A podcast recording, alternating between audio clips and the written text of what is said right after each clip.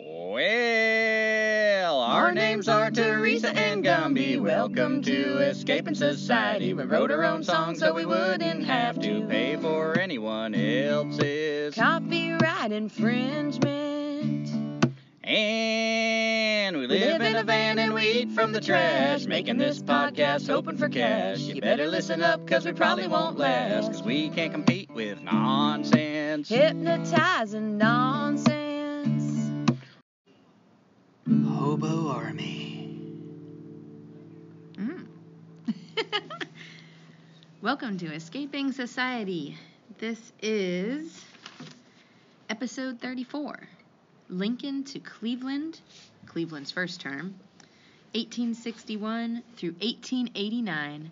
U.S. Presidents Exposed. I'm Teresa. And I'm Gumby. And this is the third installment. Is that right? Uh-huh. Out of six. Out of six. I'm holding up four fingers. Hmm. So we're halfway through after this episode. And it has almost brought us, well, it's brought me to tears many times. And I, I think Gumby and I have. Um, It's it's brought us both to tears for different reasons. Gumby has lost his mind with me Hmm. because I am so I am like fixated on research and then I just won't do anything after that. I just get stuck in researching. But but we're here now. but we're here in a lovely park that we frequent and it's kind of a gloomy day, but it's warm at the end of December and Gumby's pouring some wine, Spodioti. Not yet. Oh, But we got our uh, milk jug of dumpster wine here. we found some some wine in the dumpster, and like both of the uh, boxes of wine had leaks, so we filled every container that we had in the van with wine. And uh, yeah, we've been working our way through it. Poor Sherlock, our dog. He's been having to drink wine with his meals. no.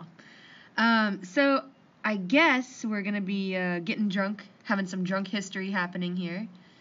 I just recently showed Gumby some videos from drunk history from the past, not the not the most recent ones. They suck. Um, but maybe we'll share some of those on our Facebook page. But let's get right into it. Well, I have something to say Oh, before you get into your first president. um, I just wanted to say that, uh, like, to point out that we're not trying to paint a complete picture of these presidents, because as I'm researching, you know, every human life, including a president's life, is a very complex, convoluted story. Mm. So I want to point out to people, like, there are facts that we're omitting, there are things that we don't talk about because we are what we kind of coach ourselves on is that we're lawyers trying to make a case that these men should not be in charge, that they are all impeachable, and that they've all been crooks. So I just want to point that out. You know, if you're somebody who knows a lot about these presidents and you're like, well, they didn't talk about that, there's a reason for that. We're trying to paint an incriminating picture. We want to show a certain side of the presidents we don't feel like gets talked about enough. Um, and I don't think it's possible to paint an entire, complete picture of any human being any picture is going to be biased and slanted one way or the other. So we are definitely trying to slant it towards the dirt. Um, we want to talk, we want to dig up the dirt on these guys. So that's why what we're doing and why we're telling this story in this way. All right. So now let's get into it. I feel like I'm going to have to get up on my heels to reach this thing. Well, the first president I'm going to talk about is Abraham Lincoln, a lawyer from Kentucky, oftentimes um, from Illinois, but originally from Kentucky.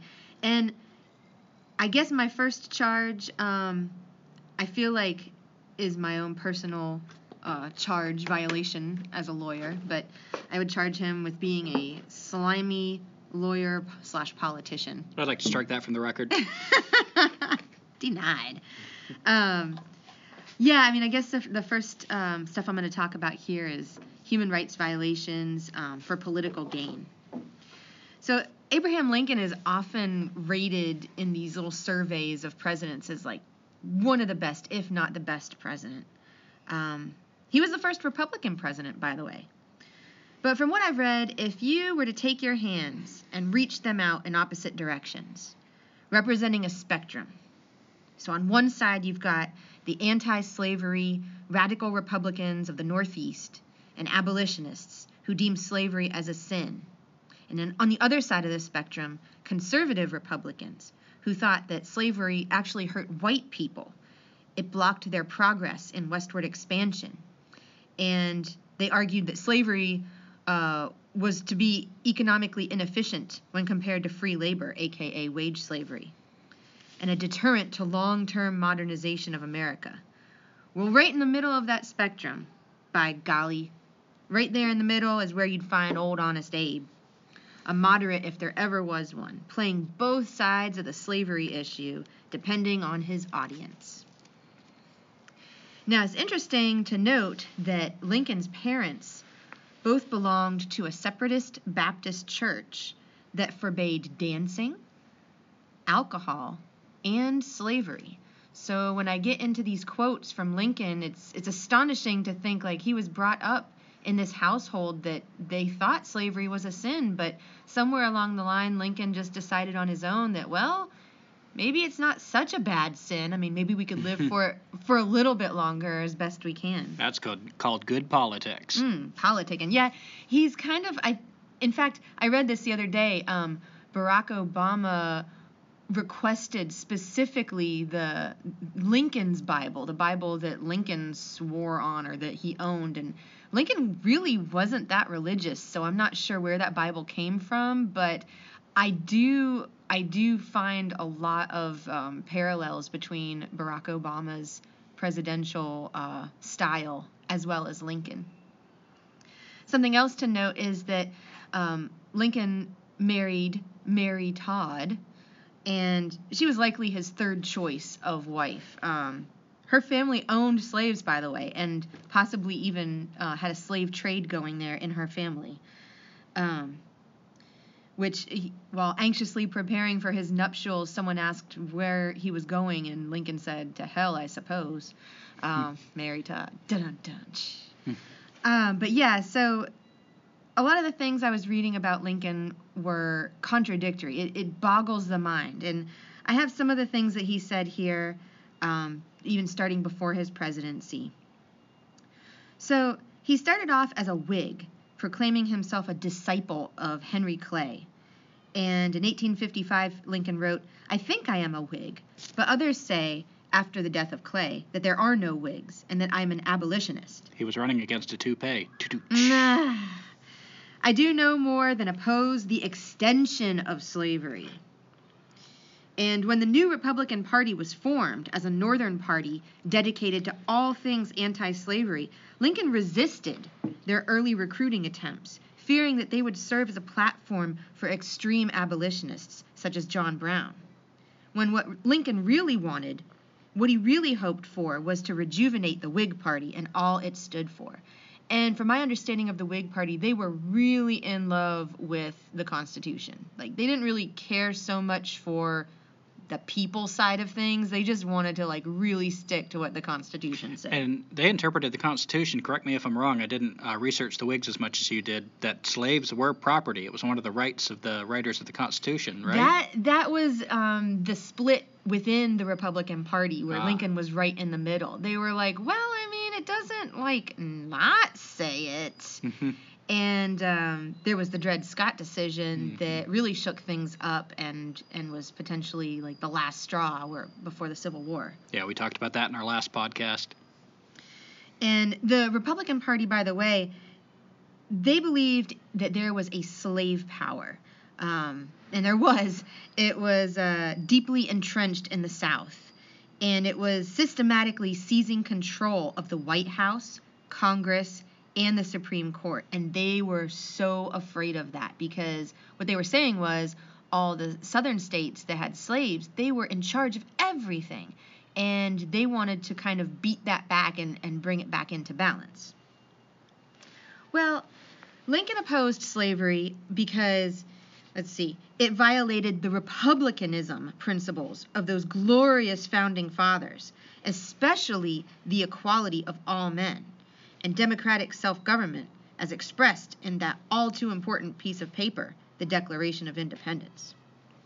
It wasn't a question of morality for him, it was simply political theory.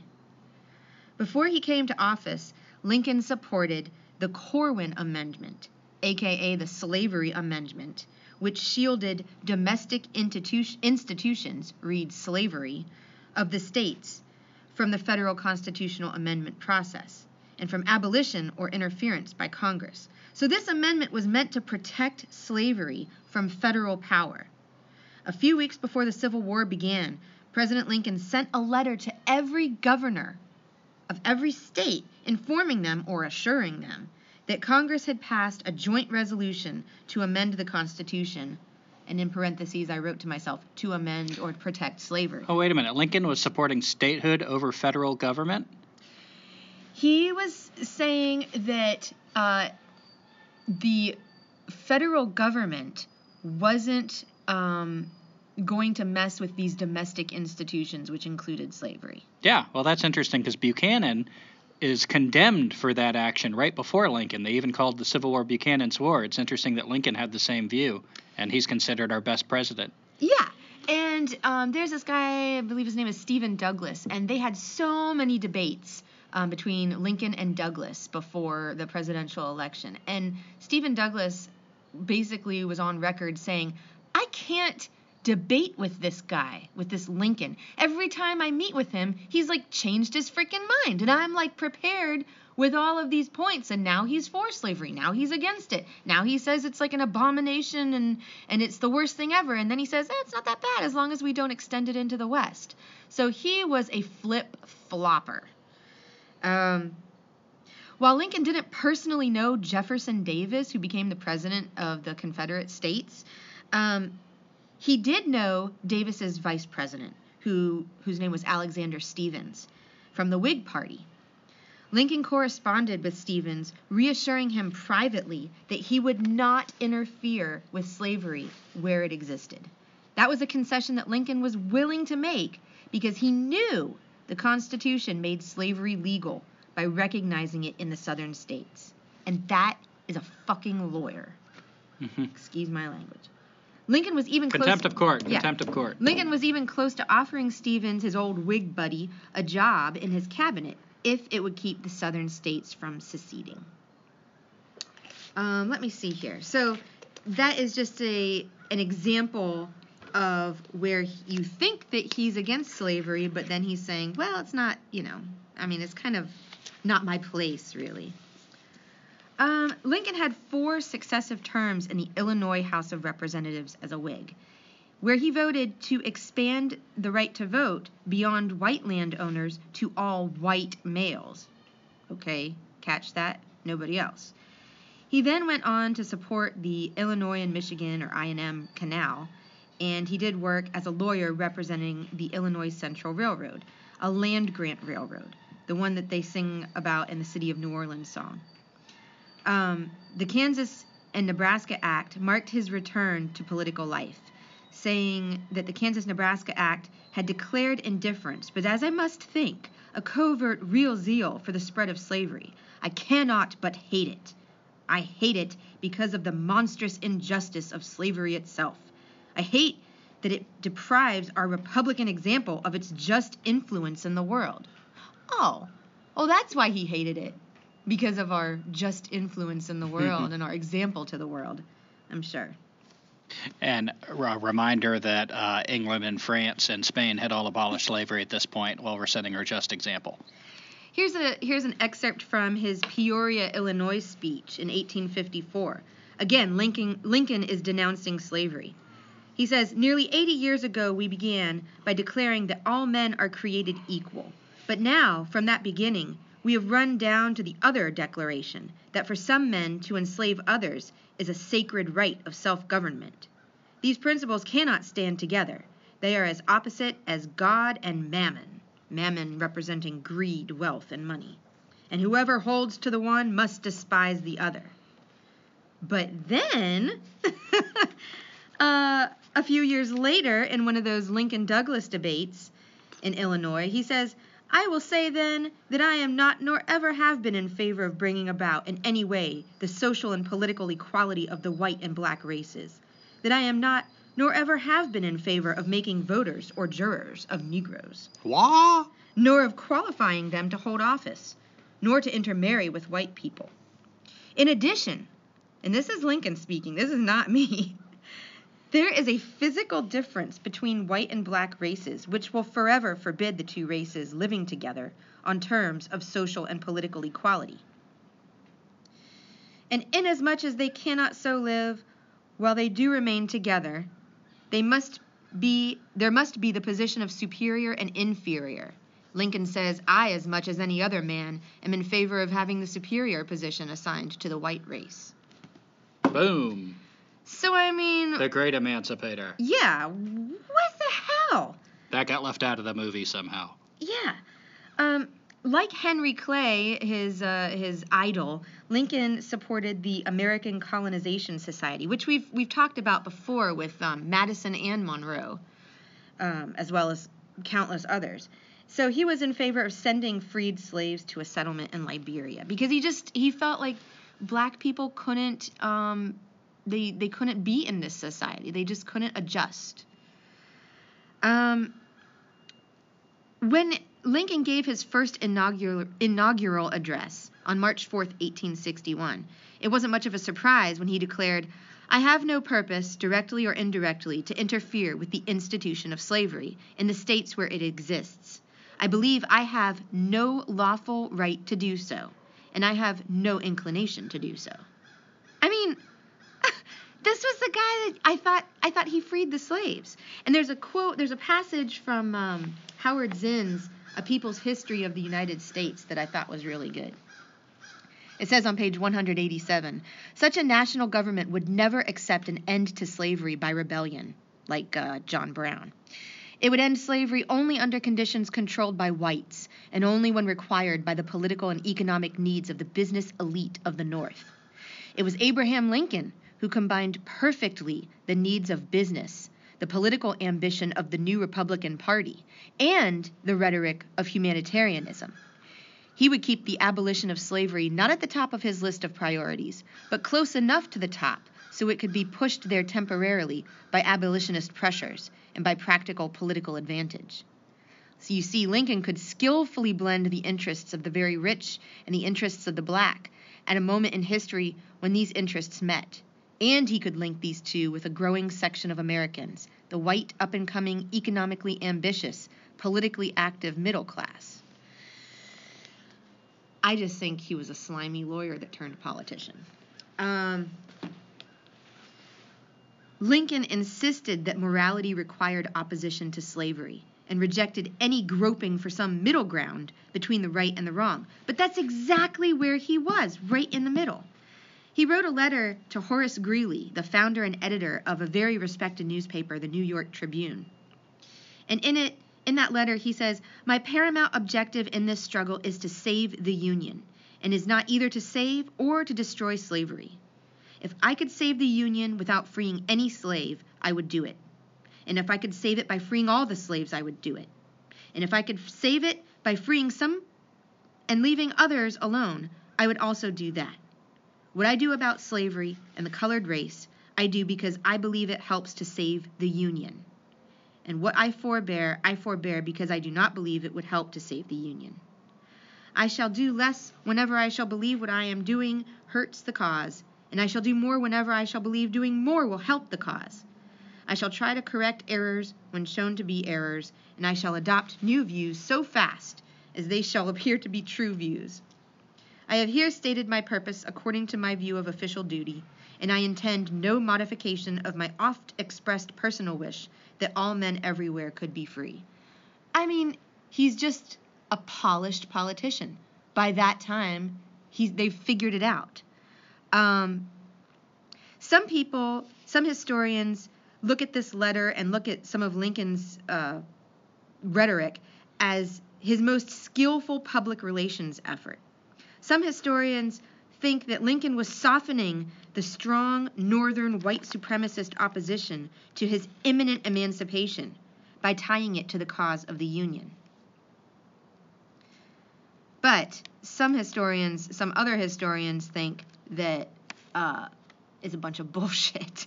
Um, since slavery was protected by the Constitution, the only way that Lincoln could free the slaves was by a tactic of war. Um, so when war broke out, um, after several years, he declared the Emancipation Proclamation. Let me see my information on that. Historian Lerone Bennett Jr. alleges that the Emancipation Proclamation was a hoax deliberately designed not to free any slaves. However, the proclamation, on the day it took effect, did free many slaves. Um, it was interesting that the Emancipation Proclamation uh, it didn't include some of the states that were in the Union that had slaves. I believe it was um, Delaware, Maryland, Kentucky, uh, Lincoln's home state, and Missouri. And as long as you didn't secede, the Emancipation Proclamation didn't affect you. You could still have slaves. Even in the state of Virginia, uh, there were several counties that were exempt from the Emancipation Proclamation. In the Tidewater region, as well as in the West, uh, the western counties of Virginia, soon to become the new state of West Virginia. Uh, I just find this all fascinating because of the history that I was taught about Lincoln and what he did for the slaves. Um, let me see here. If there's anything else I want to add. I feel like I've been talking a lot. There was even talk of, um, before the war, just trying to save the Union. Lincoln, in collaboration with another congressman, wrote a bill to abolish slavery in the District of Columbia because it was still there. There was like the White House on one side of the street, and on the other side, there was like a slave auction happening.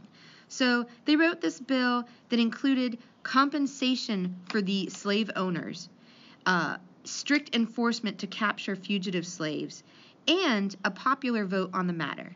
Um, but the bill was abandoned when it failed to garner sufficient Whig support. And that was before he was president. So he never really outwardly or inwardly, I think, cared about the plight of black people as being slaves and being tortured for so long in this country.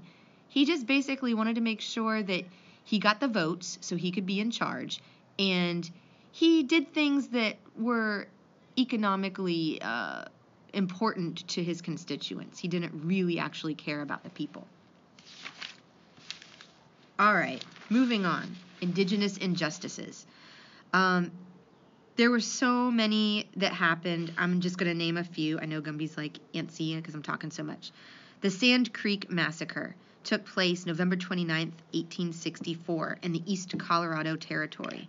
Um, it began when thousands of white settlers in search of gold trespassed on Cheyenne and Arapaho land. Um, Colonel John Chivington led the Colorado militia against Chief Black Kettle, and there were uh, there was a, a drive to relocate thousands of Cheyenne and Arapaho. Mostly women, children, and elderly men um, were killed. The Union troops attacked after a night of indulgent drinking. Anywhere from 150 to 200 lay dead. The remaining survivors were tortured and the corpses mutilated. What the hell? What the hell do you need to do that for? There was a mass hanging of the Santee Dakota Sioux on December 26, 1862. That December 26th just passed. Um, the Sioux were on the verge of starvation because we had basically ruined their way of life. And they mounted an uprising to drive out mostly German and Scandinavian settlers that were in their territory. But the Union Army troops crushed the revolt, slaughtering the Dakota civilians and rounding up several hundred men. They took 300 prisoner and they sentenced them to death. But Lincoln, the benevolent Lincoln, authorized initially 39, one was later reprieved, but 38 of the 300 prisoners to be randomly executed. And this was the largest mass hanging in U.S. history. During the Civil War, Lincoln called for volunteers in the Western territories because professional soldiers were needed back east to fight the Confederate Army. But out west, with few Confederate soldiers to fight, these volunteers attacked indigenous people, and the Lincoln administration did little to prevent these vicious genocidal actions. Lincoln's campaign for presidency appealed to the vote of land poor settlers, and he believed in free soil as um, his campaign slogans uh, included. So Lincoln wanted the government to open indigenous lands west of the Mississippi, and it was called Free Soilers in reference to the cheap land that was free of slavery.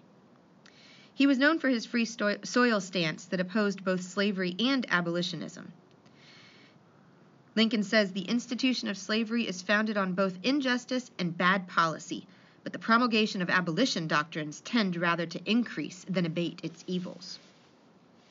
The Free Soilers emphasized that rich slave owners would go out west and use their cash to buy up all the good land, use their slaves to work the land, leaving little opportunity and room for the free farmers, ignoring the genocide of indigenous people and the escaped slaves who were already on that land. Lincoln had also signed up for the Black Hawk War earlier in his life, and he actually signed up, reenlisted, and then reenlisted a third time in the Black Hawk War because he was that excited about it, and that's kind of sick.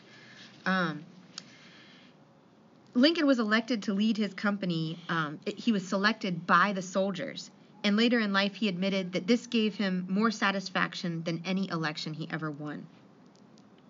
In fact, one time, he couldn't remember the command for getting his company to line up and go through a gate, so he dismissed them and he said to line up on the other side of the gate in two minutes. um, Lincoln's paternal grandfather, Captain Abraham Lincoln, who he was named for, was killed during the Northwest Indian War raid, or during an Indian war raid in the Northwest Indian Wars and Lincoln's father, Thomas, witnessed that attack. So maybe he was just a man of his time. Maybe that's why he hated the Indians so much. During his four years in office, Lincoln oversaw 19 treaties with Indian nations, and they were land cessation treaties. Other treaties called for the establishments of forts, railroads, stage lines, and telegraphs through Indian territory. And Gumby and I witnessed that as we drove through the country and through some of these uh, um, reservations. They're just inundated with all sorts of our stuff. um, he signed Lincoln signed the Homestead Act of 1862, which promoted westward expansion and further displaced the Indians. The act allowed prospective homesteaders to receive 160 acres of land that, we, that would become theirs after a five year residency. But what happened was um, instead of just individuals, it was more like land speculators and investors going out there and buying up all the land. Um, let's see. There was the Bear River Massacre in 1863, where the U.S. Army attacked a Shoshone encampment. And in April of 1863, another massacre in uh, Kern County, California, Southern California. White settlers and a cavalry unit killed 35 of uh, the Tubatulabal and Owens Valley Paiute men. So, as we've heard in the past, just several, several attacks on Indians because we want their land. We want their stuff. Um, Lincoln also passed the Morrill Land Grant Acts for land grant colleges that focused on agriculture and mechanical research. Um, these turned into a lot of historically black colleges, and I wondered, uh, as I was talking to Gumby earlier today, if they were trying to look forward and see like what are we going to do with all these you know farms and plantations now that there aren't slaves to work them like we need to figure out how to uh, still have our crops still make money and do this in a in a new futuristic way so i think maybe those land grant colleges were the answer or at least part of it as well as pacific railroad acts um, which gave land for the railroads to be built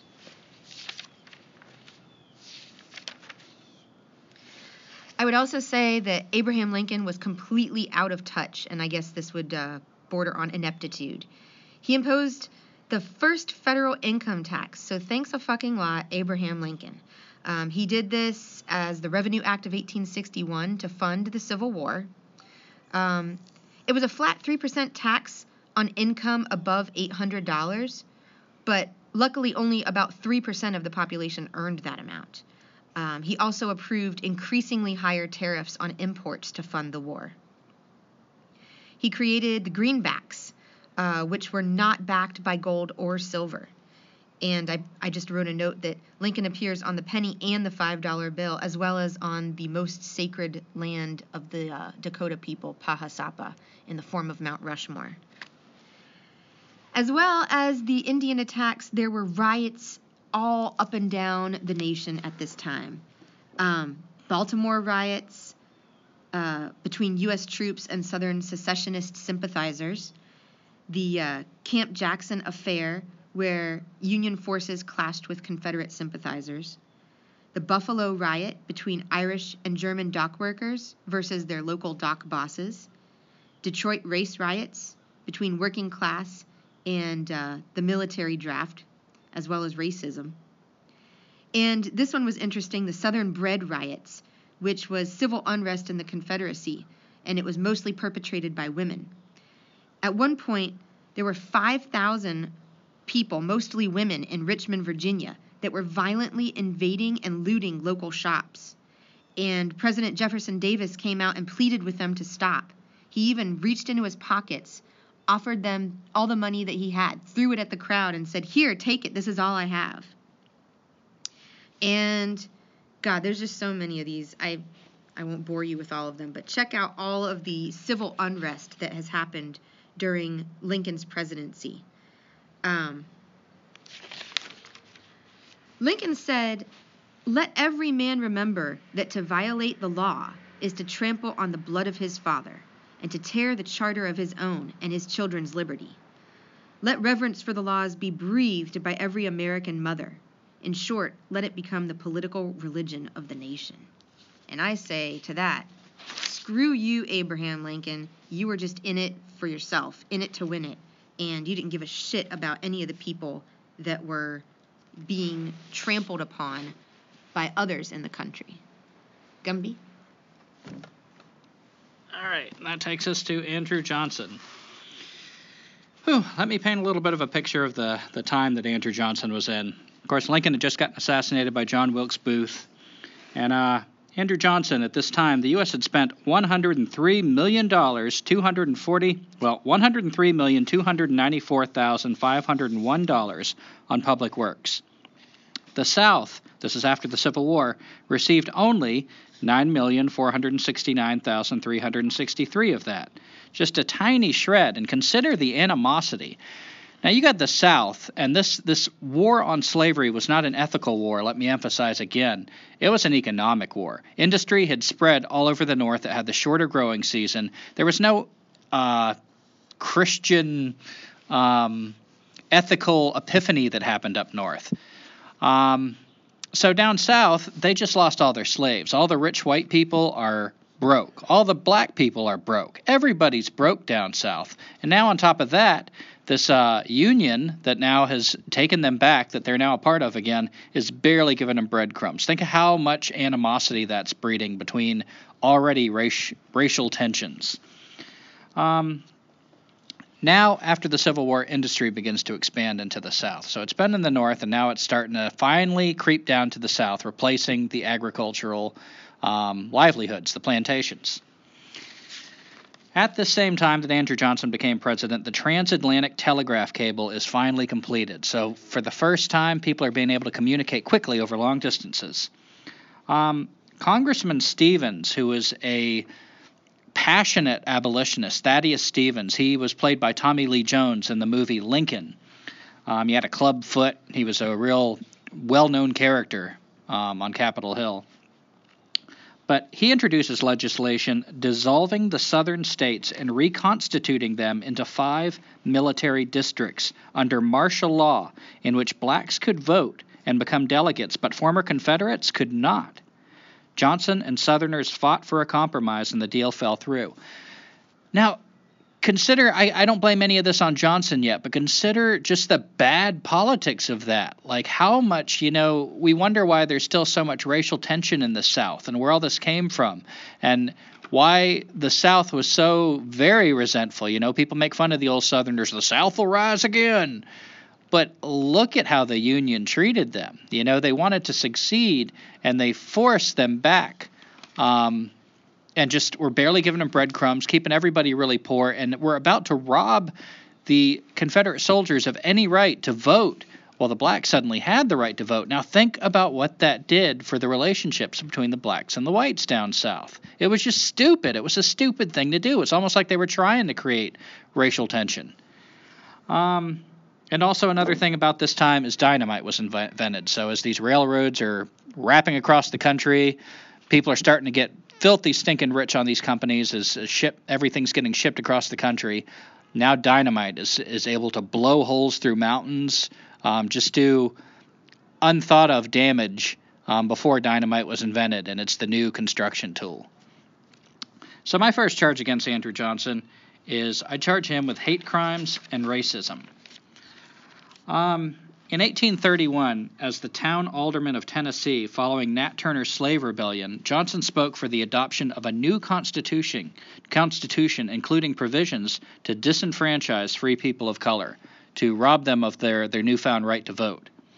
Um, he believed, as did many Southern Democrats, that the Constitution protected private property, including slaves, and thus prohibited, the federal and state governments from abolishing slavery. They believed it was their right to have slaves, their property. In 1845, Johnson won a second term to the U.S. House of Representatives and supported President Polk's Mexican War, which was seen by some as an attempt to expand slavery westward and he opposed the Wilmot Proviso, a proposal to ban slavery in territories gained from Mexico. So he wanted to spread slavery. The reason it didn't take in the West is um, the theory goes that it was harder to have like big plantations and that kind of agriculture, so it was harder to upkeep a slave trade. Um, in 1859, as Tennessee senator, um, as the he decried Northerners who endangered the Union by seeking to outlaw slavery. He said that all men are created equal from the Declaration of Independence did not apply to African Americans. Now, Thomas Jefferson wrote those words, all men are created equal, and considering he was a slave owner, a slave exploiter, a slave raper, you know, I wonder if even he thought all men are created equal really meant what we think it does. Um, let's see, another charge against his hate crimes. Johnson loathed plantation masters. He had a bitterness for the advantages he didn't have, calling them illegitimate, swaggering bastard scrub aristocracy. Damn. And he even despised their slaves, whom he considered instruments the planters used to oppress him. So to him, a slave was a tool. He hated slaves the way you might hate a rich man's convertible. It was a sign of the rich man's wealth. Um, Oh, there was something else I wanted to add to that. Maybe I'll come back to it. In 18, well, Johnson owned at least 14 slaves, and he was the last president to own slaves. Um, once, Johnson informed Frederick Douglass that, and I quote, the Negro will vote with the late master, whom he does not hate, rather than with the non slaveholding white, whom he does hate. When Douglass, who was a runaway slave himself, disagreed, Johnson said that Douglass is, I quote, just like any nigger, end quote. Whoa! Johnson favored a quick restoration of seceded states to the former Union without protection for former slaves, so he was just in a rush to get the South back in the Union and never mind any changes that might have started to happen. Johnson said, I have lived among Negroes all my life, and I am for this government with slavery under the Constitution as it is. I am for the government of my fathers with Negroes. I am for it without Negroes. Before I would see this government destroyed, I would send every Negro back to Africa, disintegrated and blotted out of space. Whoa! Like a really, really violent Lincoln quote. Oh, he doesn't get any friendlier, yeah. oh my God. Johnson opposed the 14th Amendment, which gave citizenship to former slaves and every person born in the U.S., except, of course, Indians on reservations, because yeah. even as we're trying to wrap our minds around the possibility that black people might be human too, um, we're still trying to wrap our minds around the possibility that Indians might be human. And I suspect part of that is the threat of knowing in the back of our heads that this is actually their land. I mm. think that's one of the reasons why the acceptance of in, indigenous people was even slower than the acceptance of blacks. Mm. Um, Johnson said, This is a country for white men, and by God, as long as I am president, it shall be a government for white men. When the head of the Freedmen's Bureau tried to split up plantations into 40 acre tracts for freed people, freed black people down south, to settle on, Johnson restored the land to the owners. Thus ended the 40 acres and a mule. So that was what was promised to the blacks. You know, they get they get emancipated and they're like, well, what the hell do we do? You know, and they're like, oh, well, we're going to give everybody 40 acres and a mule. Where does that 40 acres come from? Mm. Now think again, even if this had happened, you got the white people that just fought this war for what they considered their livelihood. You know, we look back and we condemn them for their slavery, and rightly so. But it's not that they were morally inferior to the people of the North. It was a livelihood thing, it was an economy thing, and they just lost their livelihood. Now they don't know how to feed their kids any better than anybody else. And that old plantation that they think of as theirs, and by the way, they robbed it too, so it wasn't even theirs. You know, how did the indigenous people feel about it? Now, black people are moving onto it and getting 40 acres apiece of it. What do you think that does to everybody getting along? I mean, it was just the whole thing was handled so fucking badly, it, it boggles the mind. Um, and then Johnson stepped in and said, no, actually, we're not going to do that. Um, so that land, nope, you don't get it. When a Union general ordered white Mississippians not to form a militia that he suspected would terrorize freed people, Johnson countermanded the order and told the general to send his black soldiers away because they represented a, quote, painful humiliation, end quote, to the white people. As president, Johnson supported states' rights over federal intervention after the Civil War. So, like Buchanan, like Lincoln, it turns out, at least some of the time. Many state, southern states passed black codes, binding black laborers to farms on annual contracts they couldn't quit, allowed law enforcement at whim to arrest them for vagrancy and to rent out their labor. In other words, it was just another way to package slavery. Um, let me see. Those are my charges. Well, here's another one. Hate Crimes, 1867. In his annual message to Congress, Johnson asserted that blacks possess less, quote, capacity for government than any other race of people. No independent government of any form has ever been successful in their hands. On the contrary, wherever they have been left to their own devices, they have shown a constant tendency to relapse into barbarism, end quote. So, here's a question that raises for me. Obviously, he was wrong. We've had a black president. Um, you know, it's not meant to question, like, oh, could he be right? But there's this domesticating influence that we've had on ourselves. We're all under it. We're all shaping ourselves. We know artificial selection works. We've shaped the dog with it. We shape our livestock with it. It's it's unreasonable to think it doesn't have an effect on a human being when we domesticate ourselves and put ourselves in artificial environments. Think about the black people. How many generations of these black people were slaves? Now, this was artificial selection on steroids. If somebody rebelled, they were put to death in the most extreme way. So, generation after generation, the people that stood up, that opposed things, that were the most intelligent, the most willful, they didn't get to have kids. They were exterminated. So, over a few generations, you got people that have learned to keep their head down to survive. You just do what you're told. That's how you survive, and that's why you got to have kids and get married and pass on your teachings, your lineage, your genes. What effect does that have on these people? And by the way, nature versus nurture, let's just look at this environment that they've been their whole life treated like children they get one job, they just work. It's kind of like us nowadays when you think about it. All of us, you know, you get one job, you work, and you don't know how to do shit beyond that job. That's the way I would imagine it was for these black people. And now they're just like, oh, you're free. Go rejoice. Like, what the hell are they supposed to do? They don't even get the 40 acres and a mule. Hmm. And that would have been hard enough. Uh, let's see. And those are my charges against Johnson for hate crimes and racism. My second charge against Andrew Johnson is ineptitude, and I believe he was unfit for office, as if anybody is unfit for this office. In 1849, President Polk wrote of Johnson Professing to be a Democrat, he has been politically, if not personally, hostile to me during my whole term. He is a very vindictive and perverse in his temper and conduct. If he had the manliness and independence to declare his opposition openly, he knows he could not be elected by his constituents.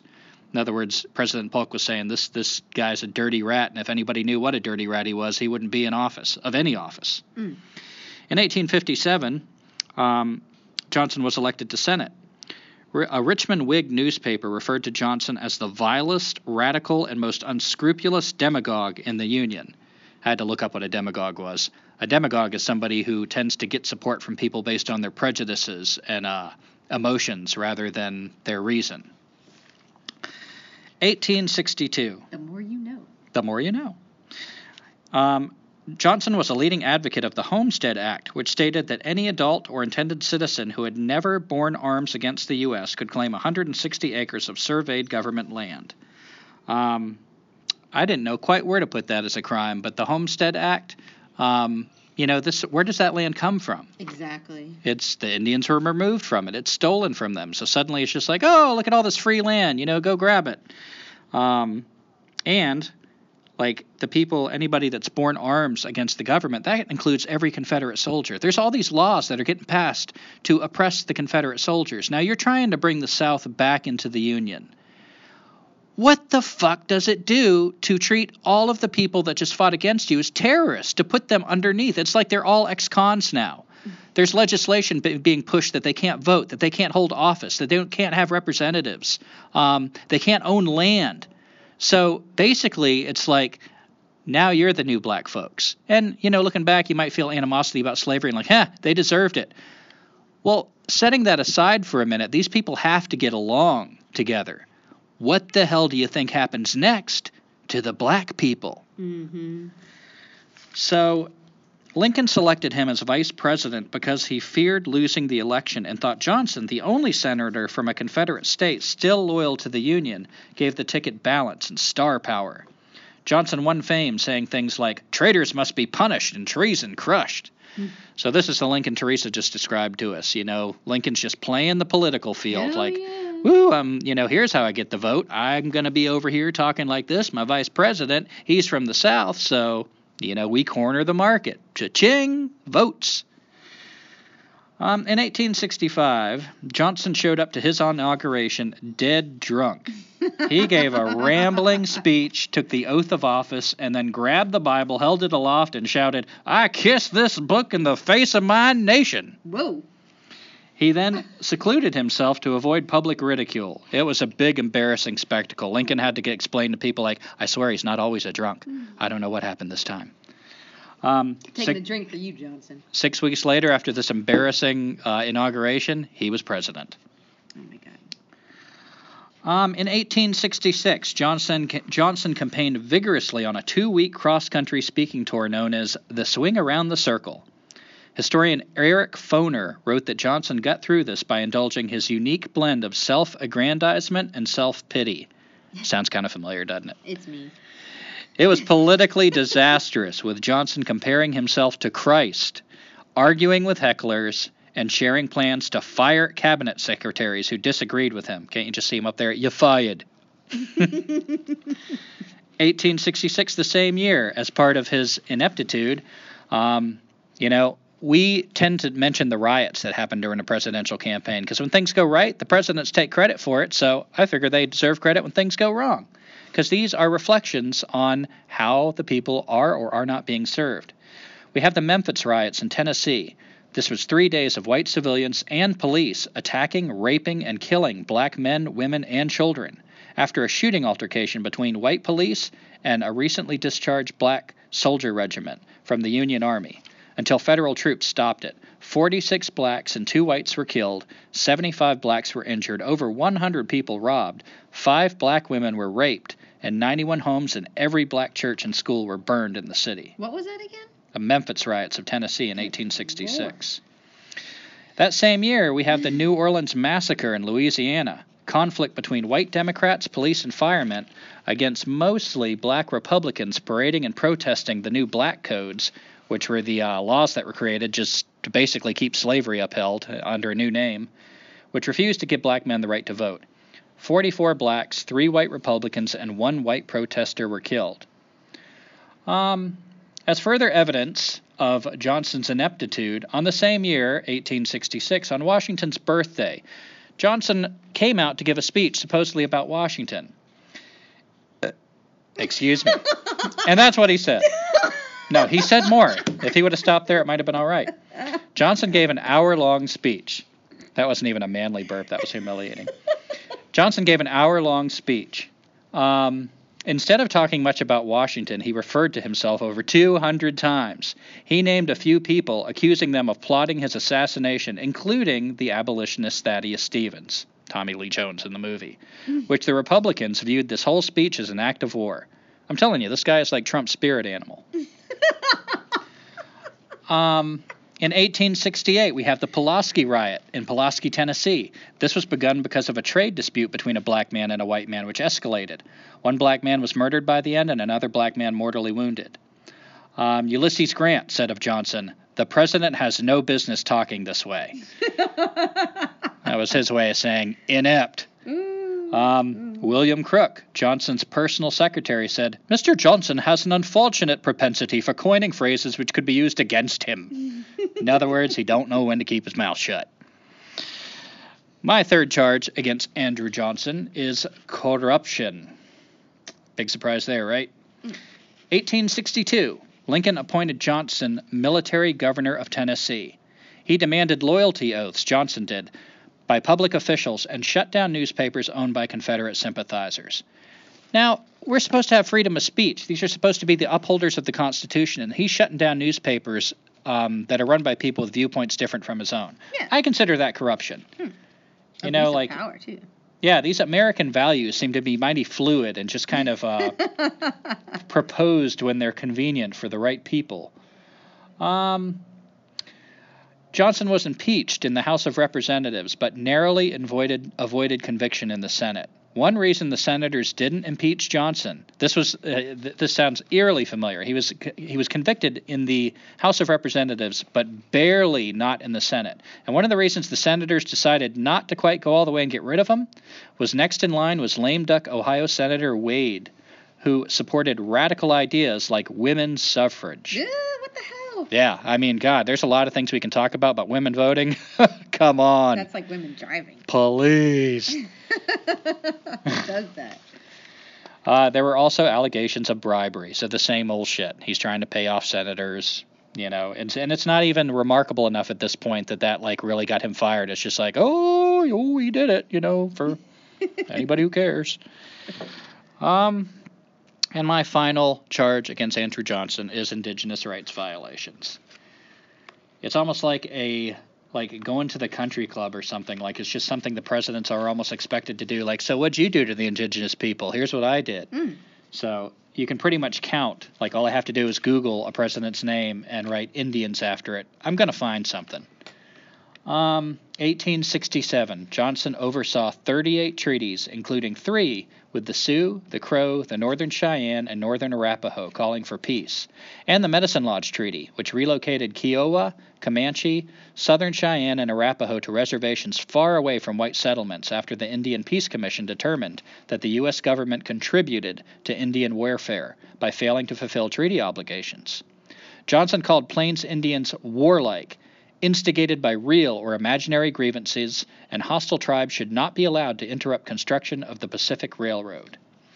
Um, typically, people tend to get moral about both the blacks and the Indians when their wallets aren't in the picture. Mm. So people hated the Indians when they were still living wild and free on the East Coast. Once they're all pushed out west, suddenly all the politicians and everything are like, "Oh, we need to treat them kindly," you know, because they they don't see them anymore. It's a theory, it's an abstract. While the people out west are still feeling very hostile. They're as land hungry as the people back east were. You see the same thing with the blacks, the slaves. Um, people up north, once they have industry, once they have another livelihood, suddenly they're all abolitionists. Oh, we abhor slavery. Only because the black, the people down south are still invested in this way of making money. That was the big difference. Um, let's see, what else do I have? In 1868, in his final message to Congress, Johnson fails to mention General Custer's surprise dawn attack on the southern Cheyenne village, Washita, leaving at least 100 Cheyenne dead, instead, encouraging the, quote, aboriginal population to abandon nomadic habits in favor of agriculture and industry.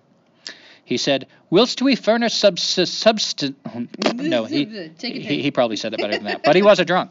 So, whilst we furnish subsistence and instruction to the Indians and guarantee the undisturbed enjoyment of their treaty rights, we should habitually insist upon the faithful observance of their agreement to remain within their respective reservations.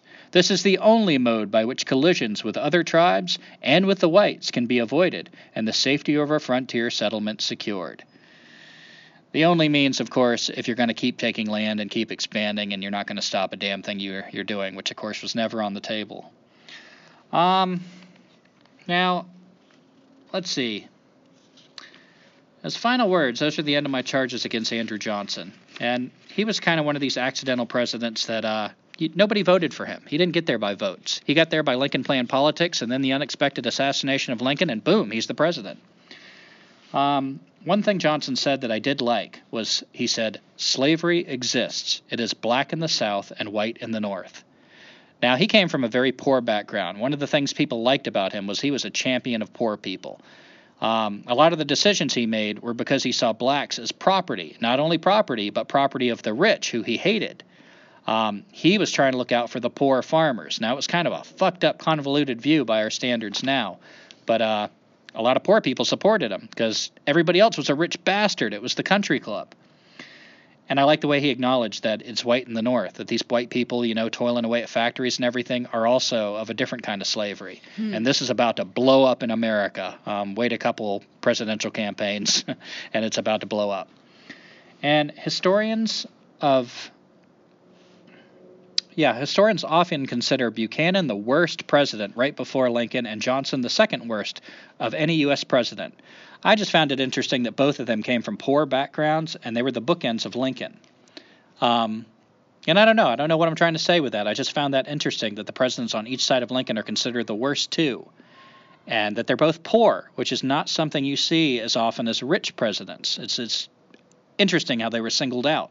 I hmm. wonder if that was like they're trying to say something. And another thing, what do we mean by a successful president? If they're the worst, what do we mean by the best? Mm. When you start looking into that, you usually find presidents that expanded the most, that did the most uh, colonial expansion by any means necessary, that improved the economy often through violence. Um, I don't know. The whole fucking take is is fucked up. So that's my case against Andrew Johnson. Impeach that bastard. They tried. Exactly. All right. Moving on to our next illustrious leader, Ulysses S. Grant. And the S stands for nothing. Shithead. Yeah, because um, they just messed up when he enrolled in West Point. If my middle name was Shithead, I'd say it didn't stand for anything either. Mm-hmm. So Ulysses Grant um, from Illinois, he was a uh, he was in the Mexican American War. He was a Civil War commander and he was very proficient with horses, although he I, he didn't really get to show that too much. Um, he attended West Point Military Academy, as I said, and some fun facts. Uh, his ancestors arrived in 1630 on the shores of this great country that wasn't a country yet. And his great grandfather fought in American Indian Wars back then.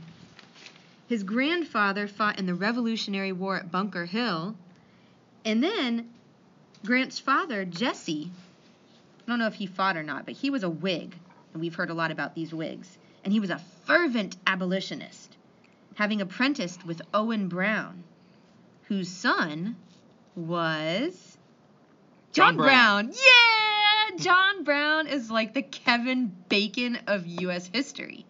So, Ulysses Grant's dad, Jesse, was actually living under the same roof as John Brown, and he picked up a lot of his abolitionist views from him.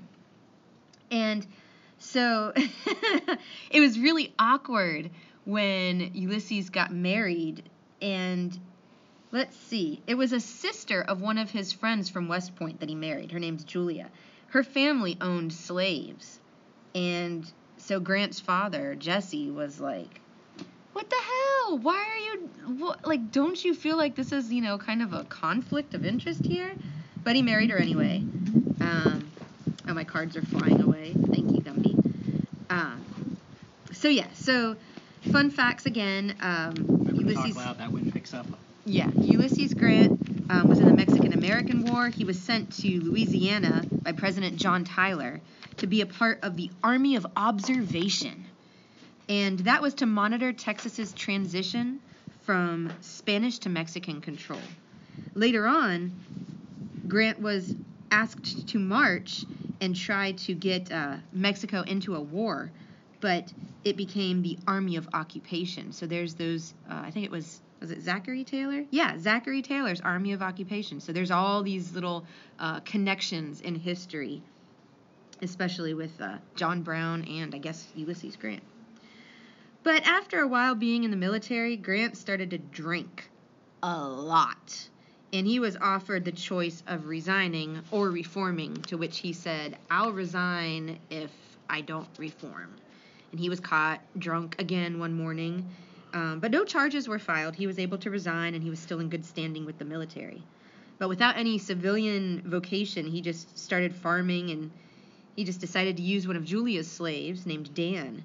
Uh, but he wasn't a good farmer and he ended up just moving in with Julia's dad on their uh, 850 acre plantation.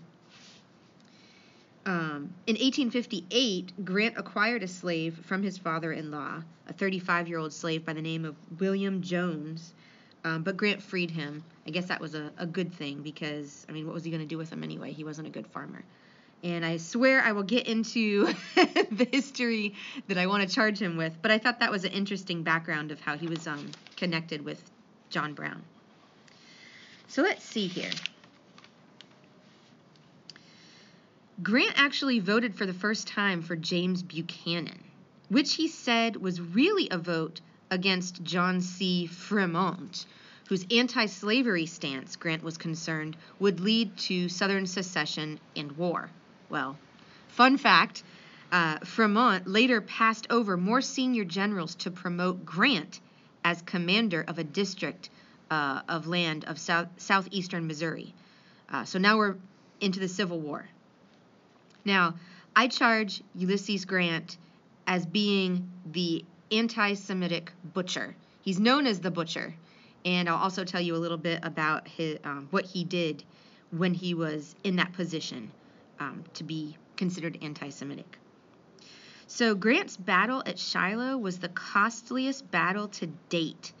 And the Battle of Spotsylvania, um, as well as other overland campaign battles, um, they're called the Bloody Angle, was uh, was why Grant was soon castigated as the butcher. There were 154,000 casualties in his army because of these battles, and 191,000 casualties in the Confederate army from these battles alone. Um, so he was known as the butcher.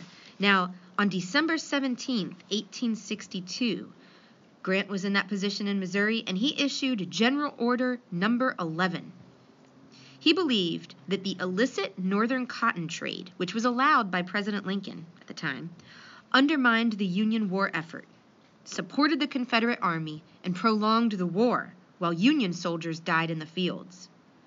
So, among Grant's war responsibilities was issuing these cotton trade permits in his district. And his own father, Jesse, along with some Jewish partners called the Mack brothers, attempted to gain a cotton permit from Grant. They're like, yo, Grant, what's up? You know, you're my son. You know, I kind of thought it was fucked up that you married that girl with the slaves, but here we are. Here's some Jewish guys. Can we get a permit? And Grant was like, nope. Uh, the general order was given after that, expelling Jews as a class from the district. Grant said that Jewish merchants were violating trade regulations. And Lincoln, to his credit, demanded that Grant revoke that order, which he did three weeks later. But it left a stain on his record for, well, it's almost 2020. um, later on, he tried to make amends by hiring a bunch of Jewish people um, to work for the government. So I guess that might make up for it, but I still think he was kind of messed up to do that. And let's see. Speaking of a butcher, um, I'm also going to charge him with indigenous injustices, aka genocide. So there's again several massacres. If you look up the president and the word massacre, um, it often comes up, and there's even a list on Wikipedia of all, a lot, maybe not all, but a lot of these um, deaths from indigenous people. So in 1870, uh, January, there was the uh, massacre or Piegan. Um, 200, mostly women, children, and elderly men of the Piegan Blackfoot were killed by the U.S. Army in Montana Territory. Um, in 1871, Grant passed a rider to the Indian Appropriation Act.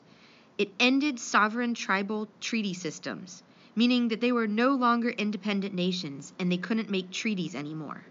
By law, individual quote unquote Native Americans were deemed wards of the federal government.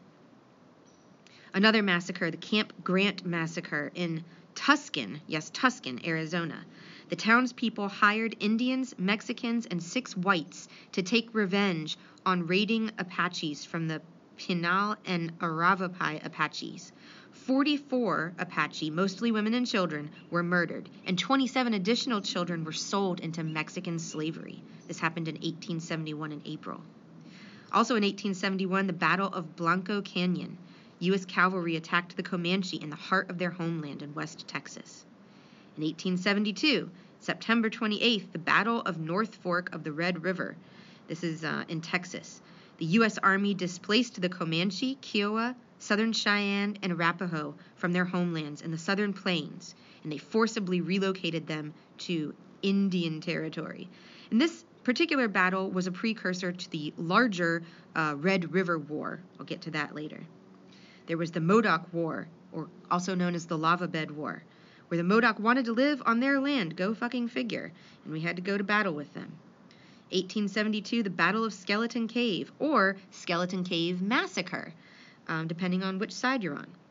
It was the first principal engagement of the Tonto Basin Campaign under L- Lieutenant Colonel George Crook. It happened in the aftermath of the Camp Grant massacre, part of the Yavapai War, um, against the Yavapai and Western Apache bands of Arizona. All these wars are taking place, and you never hear about them when I'm learning about history. All right, this is messed up. William Tecumseh Sherman. Thanks for uh, appropriating that Oh name. Oh, yeah, that has always pissed me off. He was writing to Grant saying, We must act with vindictive earnestness against the Sioux, even to their extermination, men, women, and children, during an assault. Or during an assault, the soldiers cannot pause to distinguish between male and female, or even discriminate as to age. Um, in 1870, there was an invention of a new method to tan buffalo hides, and the buffalo supply was decimated by commercial interests. Now, what does this have to do with Grant? Well, aside from a lot of those massacres happening under his watch, um, in 1874, Grant pocket vetoed, which means he did nothing, about a bill to protect the bison. He, he supported this interior secretary by the name of Columbus Delano. Um, thanks a lot, Columbus.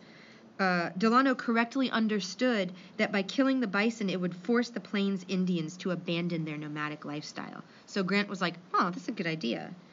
Um, I mentioned the Red River Wars. This is where my new boyfriend, Quanah Parker, um, of the Comanche or the Nermerna, You couldn't keep up with Quanah. I really Don't couldn't. kid yourself. I really couldn't. I could have been like his maybe like fourth down the line. one. No. Um, but Quanah and the Comanche were attacked. Um, they were trying to get back to their tribal lands, and they had put some supplies in this Palo Duro Canyon. They wanted to just be on their land, so they stashed supplies for the winter in this canyon. Um, but they were hunted down, um, and yeah, taken taken out. Let's see.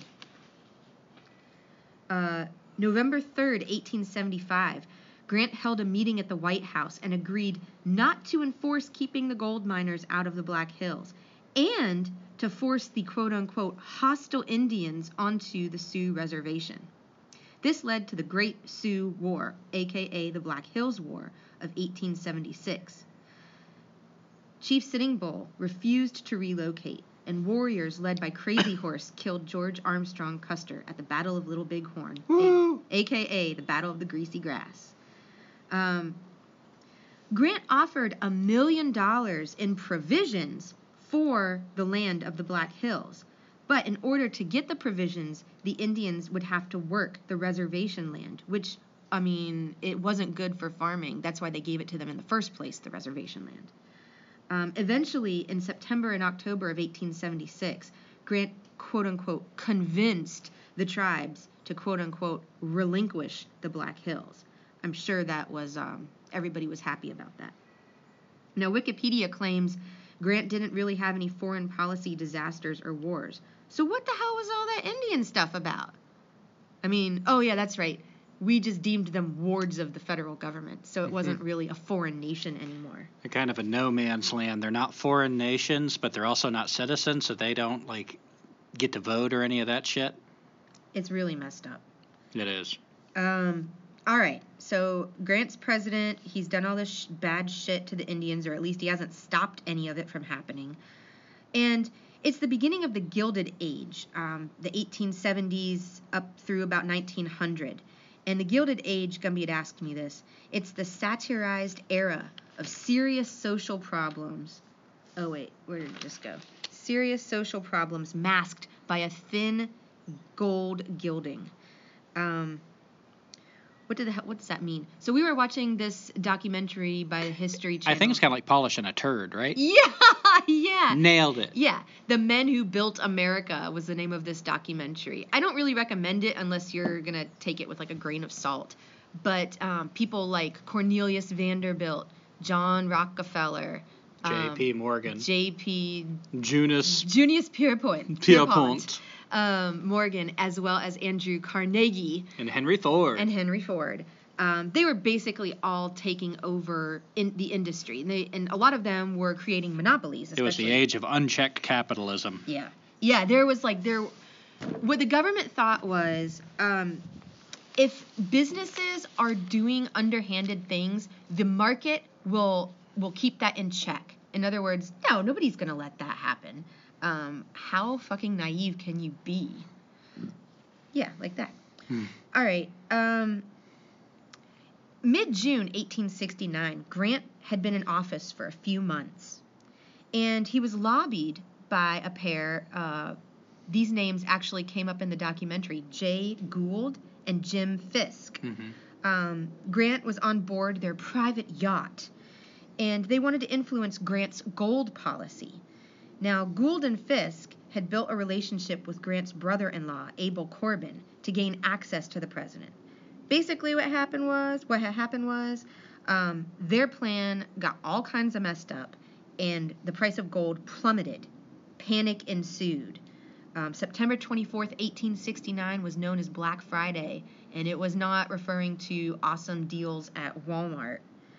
Um, not long after that, 1870, Standard Oil has a monopoly on oil, replacing the whale oil that was used in lanterns. Um, Pittsburgh riots. Thomas Scott's train yards were set on fire after massive layoffs. Standard Oil had shut down the Pittsburgh refineries, and thus railroad business had gone down. And all of this, you were going to say something? Well, I don't want to speed past that too quick because that's important. You know, we consider one of our biggest problems right now that we are an oil economy. You know, people are like, Yeah. that's one of the big problems that we hear over and over. How do we pull away from being an oil based economy? This is the beginning of it. Oh, and by the way, this actually happens a little bit later, but um, God, Rockefeller, he was an evil mastermind.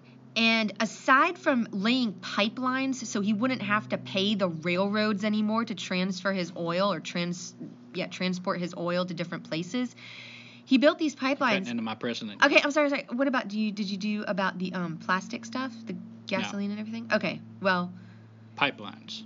pipelines are Gumbies, but eventually the byproducts, the stuff that they were dumping into the rivers, is this cutting into yours too? That's too? what I wanted you to talk about. Oh, this the byproduct of the standard oil that they were using in the kerosene lanterns, they were dumping it into the river. And fields. It was this nasty shit they called gasoline. the gasoline. There was no use for it yet because the the automobile wasn't like mass produced. People weren't even they didn't know about it. So eventually, John Rockefeller he got all these scientists together and he was like, "Can you figure out something where I can make money off of this junk?" Because he didn't really care about the environmental impact. He was just trying to make more money. And one of the things that they started coming up with using the oil wasn't necessarily plastic, but it was like the precursors. They were making all these different products from the oil byproducts, the garbage. Oh my gosh. The Panic of 1873. Grant had to go. Oh, by the way, this charge is ineptitude. Grant had to go to New York to consult with bankers and businessmen on what to do. I mean, first of all, he falls for a con with Gould and Fisk, And then he's going to the very people that are probably doing this shit behind the scenes in the first place the bankers and the businessmen. Ugh. The Panic of 1873 eventually led to the Long Depression, which was an industrial depression that started with the Panic of 1873 and lasted either until 1879 or 1896, depending on the metrics used. Railroads were going bankrupt left and right. Rockefeller's building those pipelines, moving his oil without the railroads. Um, and there, there starts to be riots, okay? So there's the Mamaroneck riots, um, an armed clash between Italian and Irish laborers. The um, October 24, 1871, Los Angeles riots, anti Chinese riots, aka a fucking massacre of Chinese people. Um, January 13, 1874, the Tompkins Square Park riot. New York City Police Department clashes with thousands of unemployed civilians. These civilians didn't want any handouts. They didn't want charity. They wanted public work programs that would give them fucking jobs. Um, they had a permit to have a meeting in this park, but it was revoked the night before. And of course, nobody has Twitter back then, so everybody just showed up. Over 7,000 workers and 1,600 policemen who were beating the crowd with clubs to disperse them. Uh, that happened. And corruption.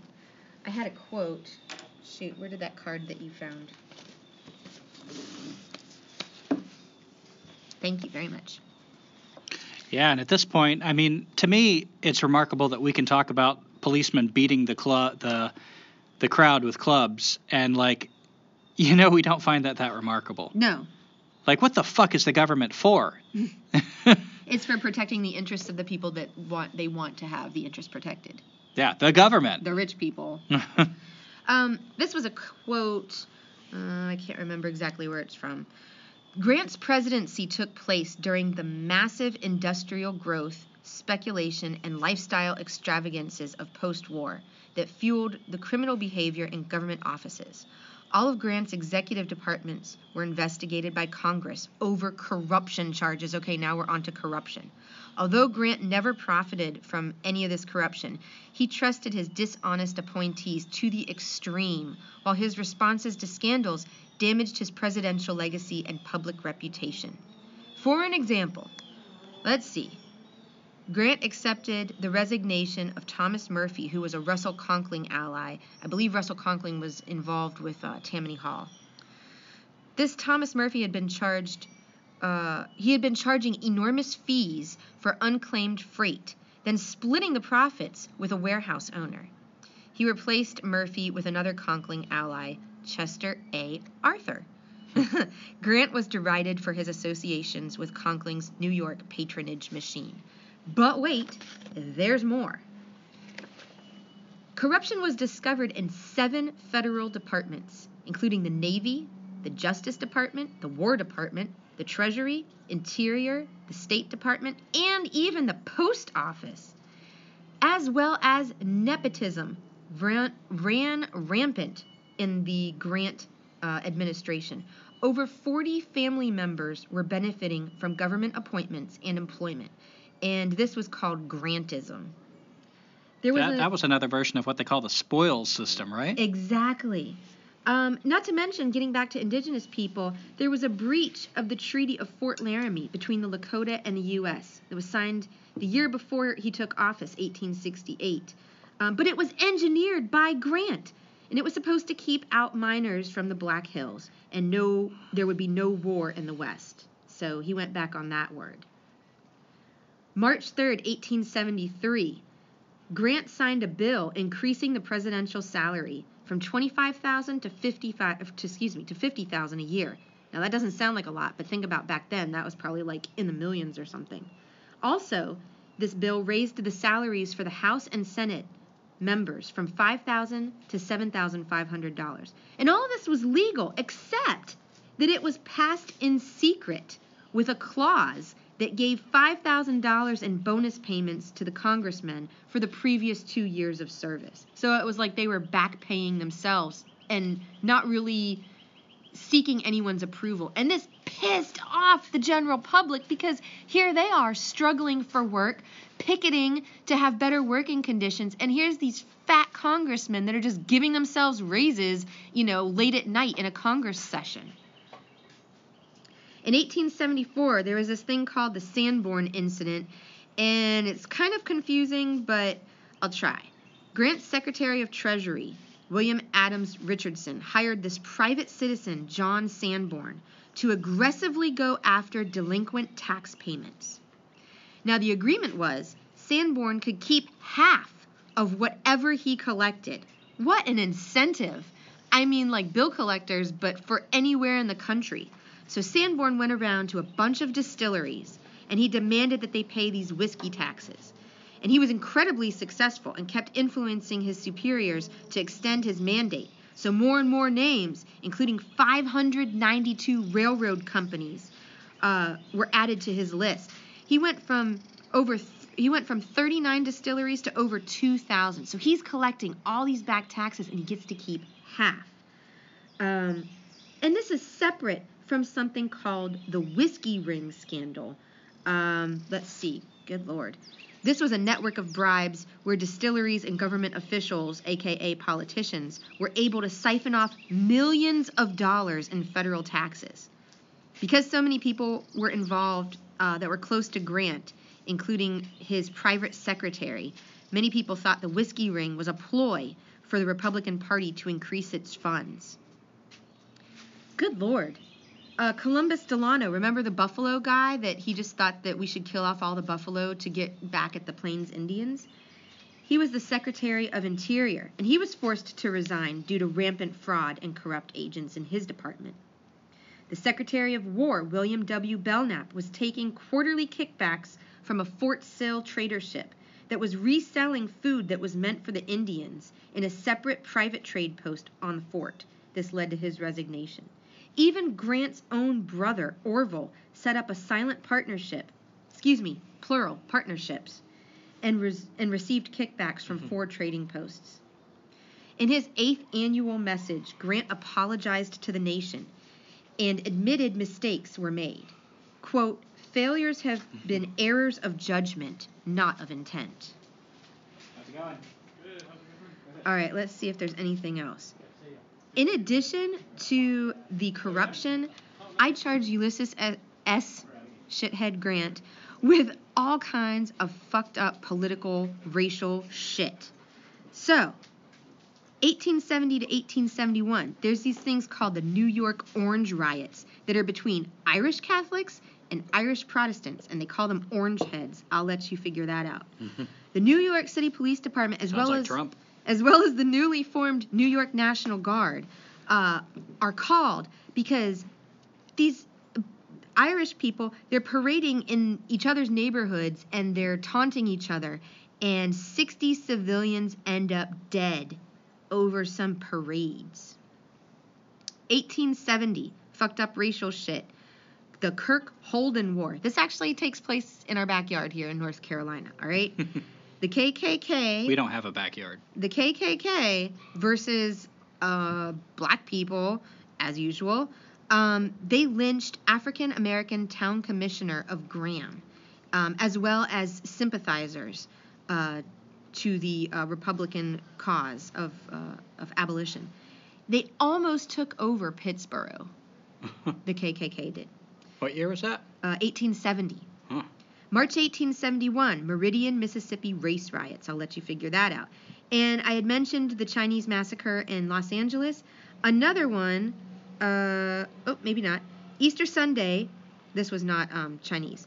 Easter Sunday, April 13th, 1873, Colfax, Louisiana massacre. 150 black men murdered by a white militia over the governor of Louisiana election. September 14th, 1874, Battle of Liberty Place, aka Battle of Canal Street, the White League, which uh, were comprised of Confederate veterans. Let's see, versus.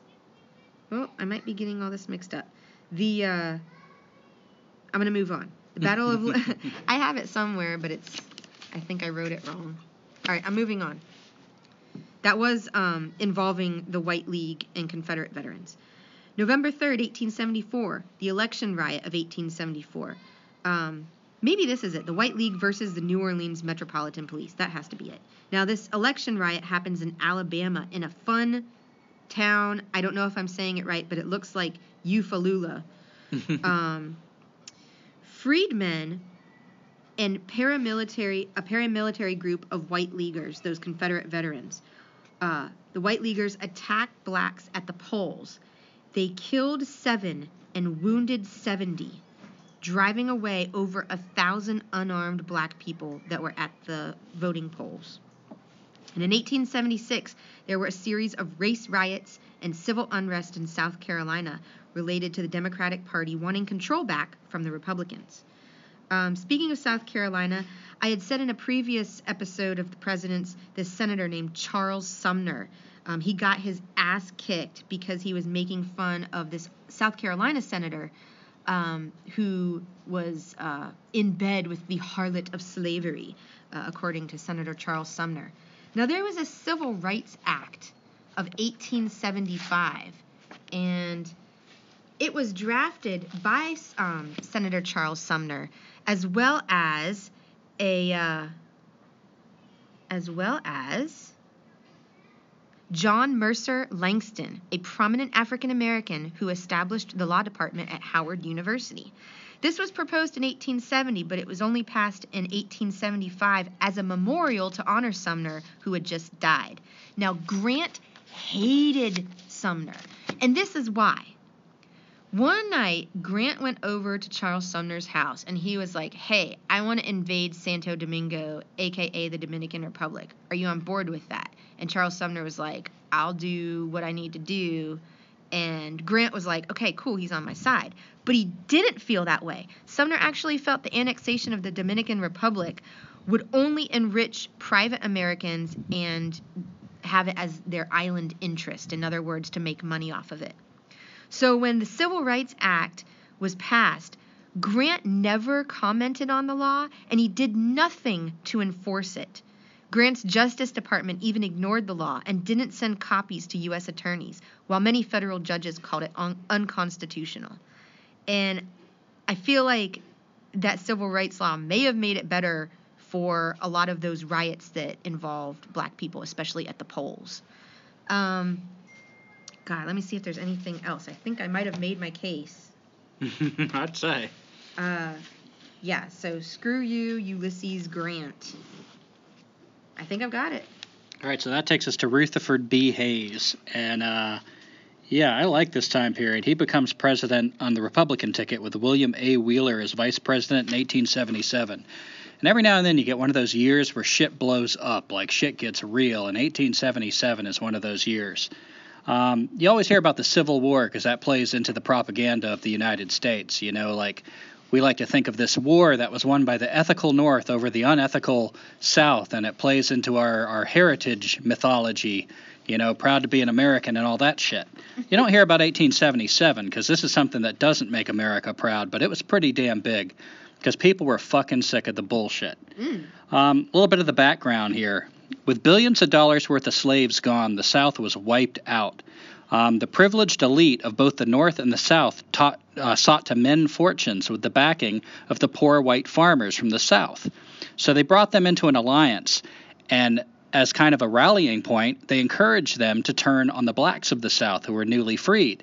So they would say things to kind of encourage, like, "Oh, they're taking your land." Um, yeah, like the, the, you know, they're taking over the politics. They're you know anything to keep them focused on them to keep the, the poor fighting amongst themselves while the rich stole from their pockets as usual. The farmers wanted land and other aid um, not realizing that the aid would be used to exploit them. For example the southern homestead act um, reserved one third of alabama arkansas florida louisiana and mississippi for farmers. But as soon as the um, the wealthy and the elite got into power, they repealed it.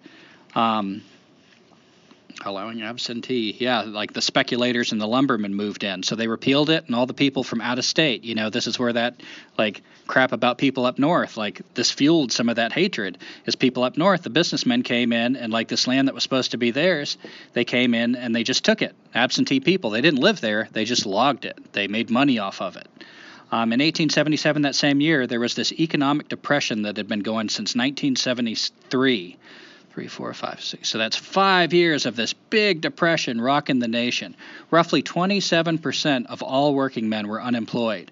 Workers and farmers were beginning to rebel against the rich. It was called the tramp crisis. Mm. So a lot of these farmers and working working people were saying, "Fuck this! I can't win this game. I'm just gonna, you know, there's these railroads that are all over the country. I'm gonna start jumping trains. I don't want anything they can give me. Fuck them." Um, that same year, the Chicago Tribune advises, quote, putting a little strychnine or arsenic in the meat and other supplies furnished to tramps as a warning to other tramps to keep out of the neighborhood. Another paper proposed flooding poorhouses with six feet of water so that tramps would be compelled to bail or drown people were really getting hostile. This class war was getting really sharp. The poor were getting dangerous because they were sick of the shit, and the rich, who had all the power, were fighting back against the poor, and it was getting really ugly. A charities official explained that the Civil War had taught to a large number of laboring men the methods of the bivvy. Having learned how to travel quickly, find temporary shelter, and forage for food, and otherwise, quote, trust tomorrow to take care of tomorrow, the Civil War veteran possessed the skills to live without working.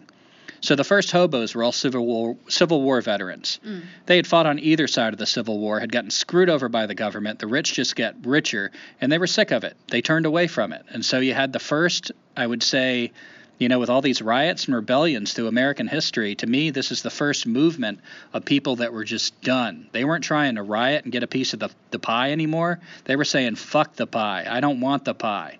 You know, I'm just going to go out there and live like a wild person. Um, let's see what other background have I got here.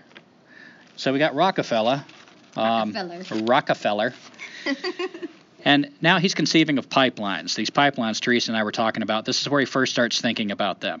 The modern pipelines that have been uh, laid in the ground through America back in 1877, this is the first thought of how to do it. And he did it because the railroads were taking advantage of him. They were making a lot of money off of his oil that he was transporting across the country.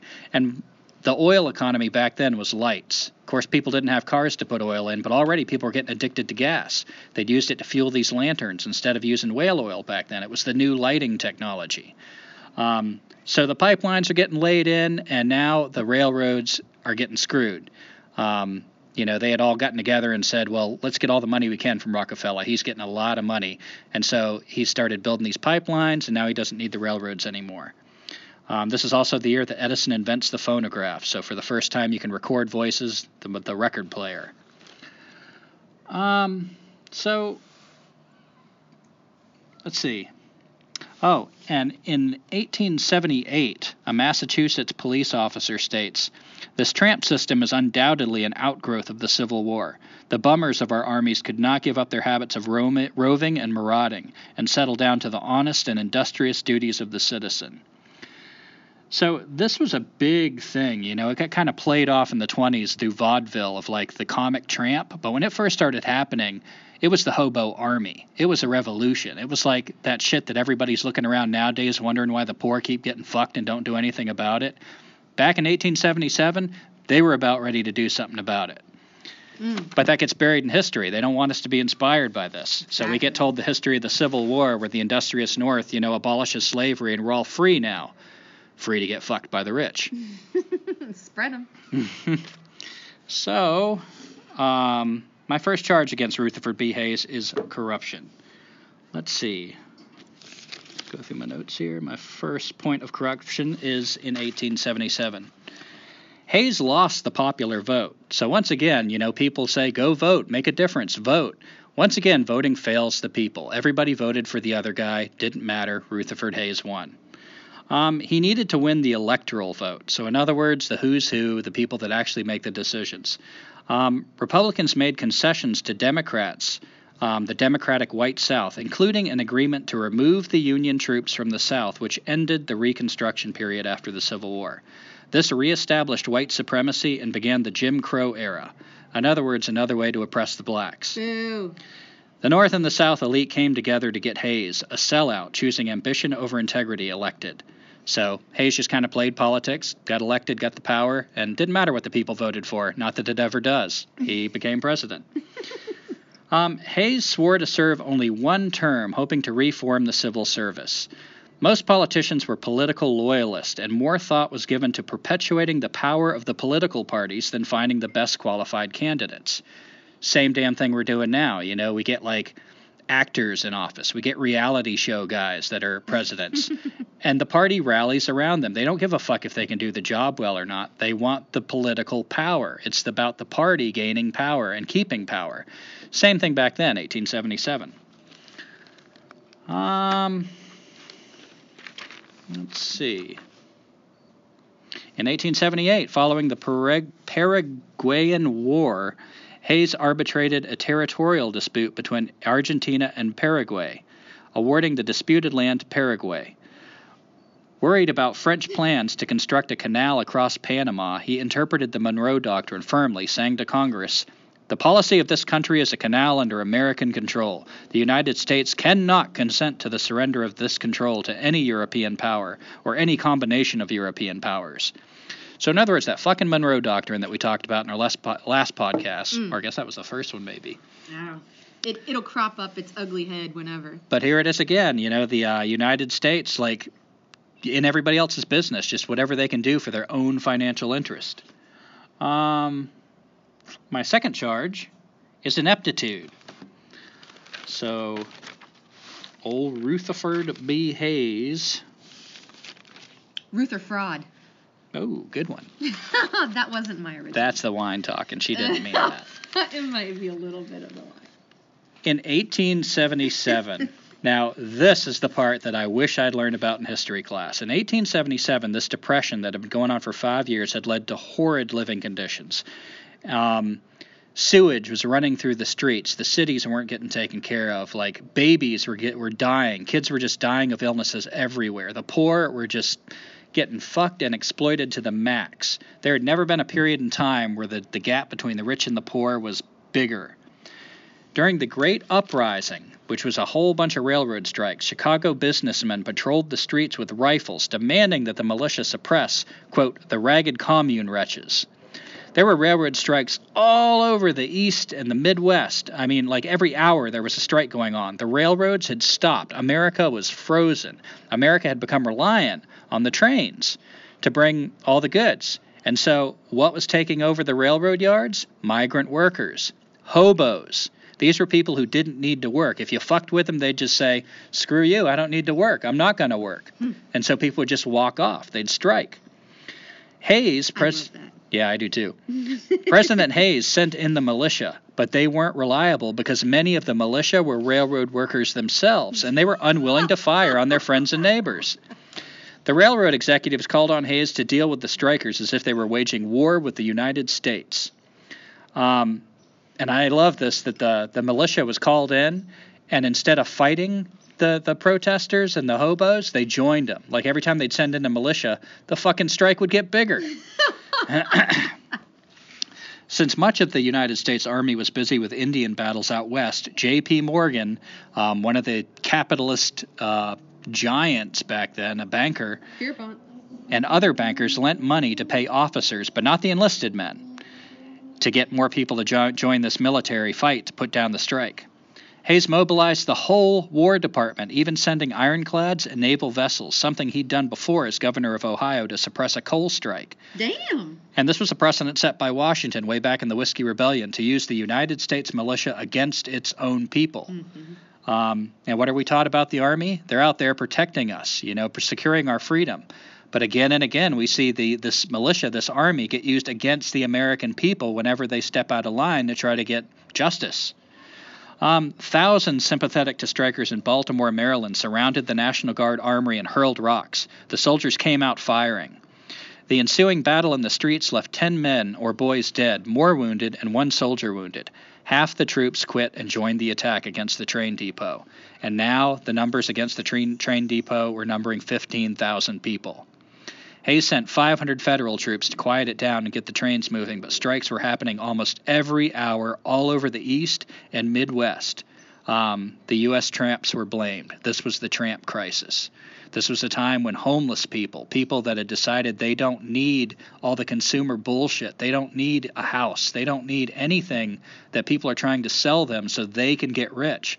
They rejected it every everything, and uh, basically shut down America for a while. And this was wow. the beginning of many strikes. Like this is a really interesting part of history. I always wondered why I didn't know much about the late 1800s and early 1900s. This is why, because it was all revolts and rebellions and riots and hobos, and they don't want us learning this shit. It doesn't look good for the American experiment. No, they want us helpless. They want us feeling like you need all this consumer crap and and to be reliant. Howard Zinn wrote in A People's History of the United States. The government of the United States was behaving almost exactly as Karl Marx described a capitalist state, pretending neutrality to maintain order but serving the interest of the rich. The purpose of the state was to settle upper class disputes peacefully, control lower class rebellion, and adopt policies that would further the long range stability of the system. The arrangement between Democrats and Republicans to elect Rutherford Hayes in 1877 set the tone. Whether Democrats or Republicans won, national policy would not change in any important way. So it's the same game we got now. Um, that same year, there was a San Francisco riot in California. This was two days of violence against Chinese immigrants by whites, which resulted in four deaths and $100,000 worth of damage to Chinese property. And that doesn't sound like a lot, again, but that's significant amount of money nowadays. Yeah, God knows. Um, in 1880, we have the Garrett Rock Garrett Rock May Day riot in Paterson, New Jersey. Robert Dalzell fired on a rowdy May Day crowd of Catholic German immigrants on his father's property as they were drinking and kind of passing across the, the corner of, the, of his property. He killed one, which escalated into a mob of 10,000 people oh trying to lynch him and his father. His father filed, fired wildly at the crowd and wounded a little boy and girl, which pissed him off even more. Oh, no. They had to uh, call a local respected Catholic priest to, to intervene and kind of distract the crowd while constables got the Dalzells away. So this was some of the chaos happening under uh, why I charge him with ineptitude.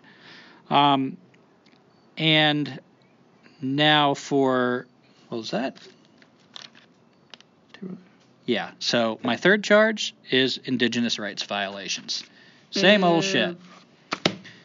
It just never gets old with these politicians. So, for indigenous rights violations, we have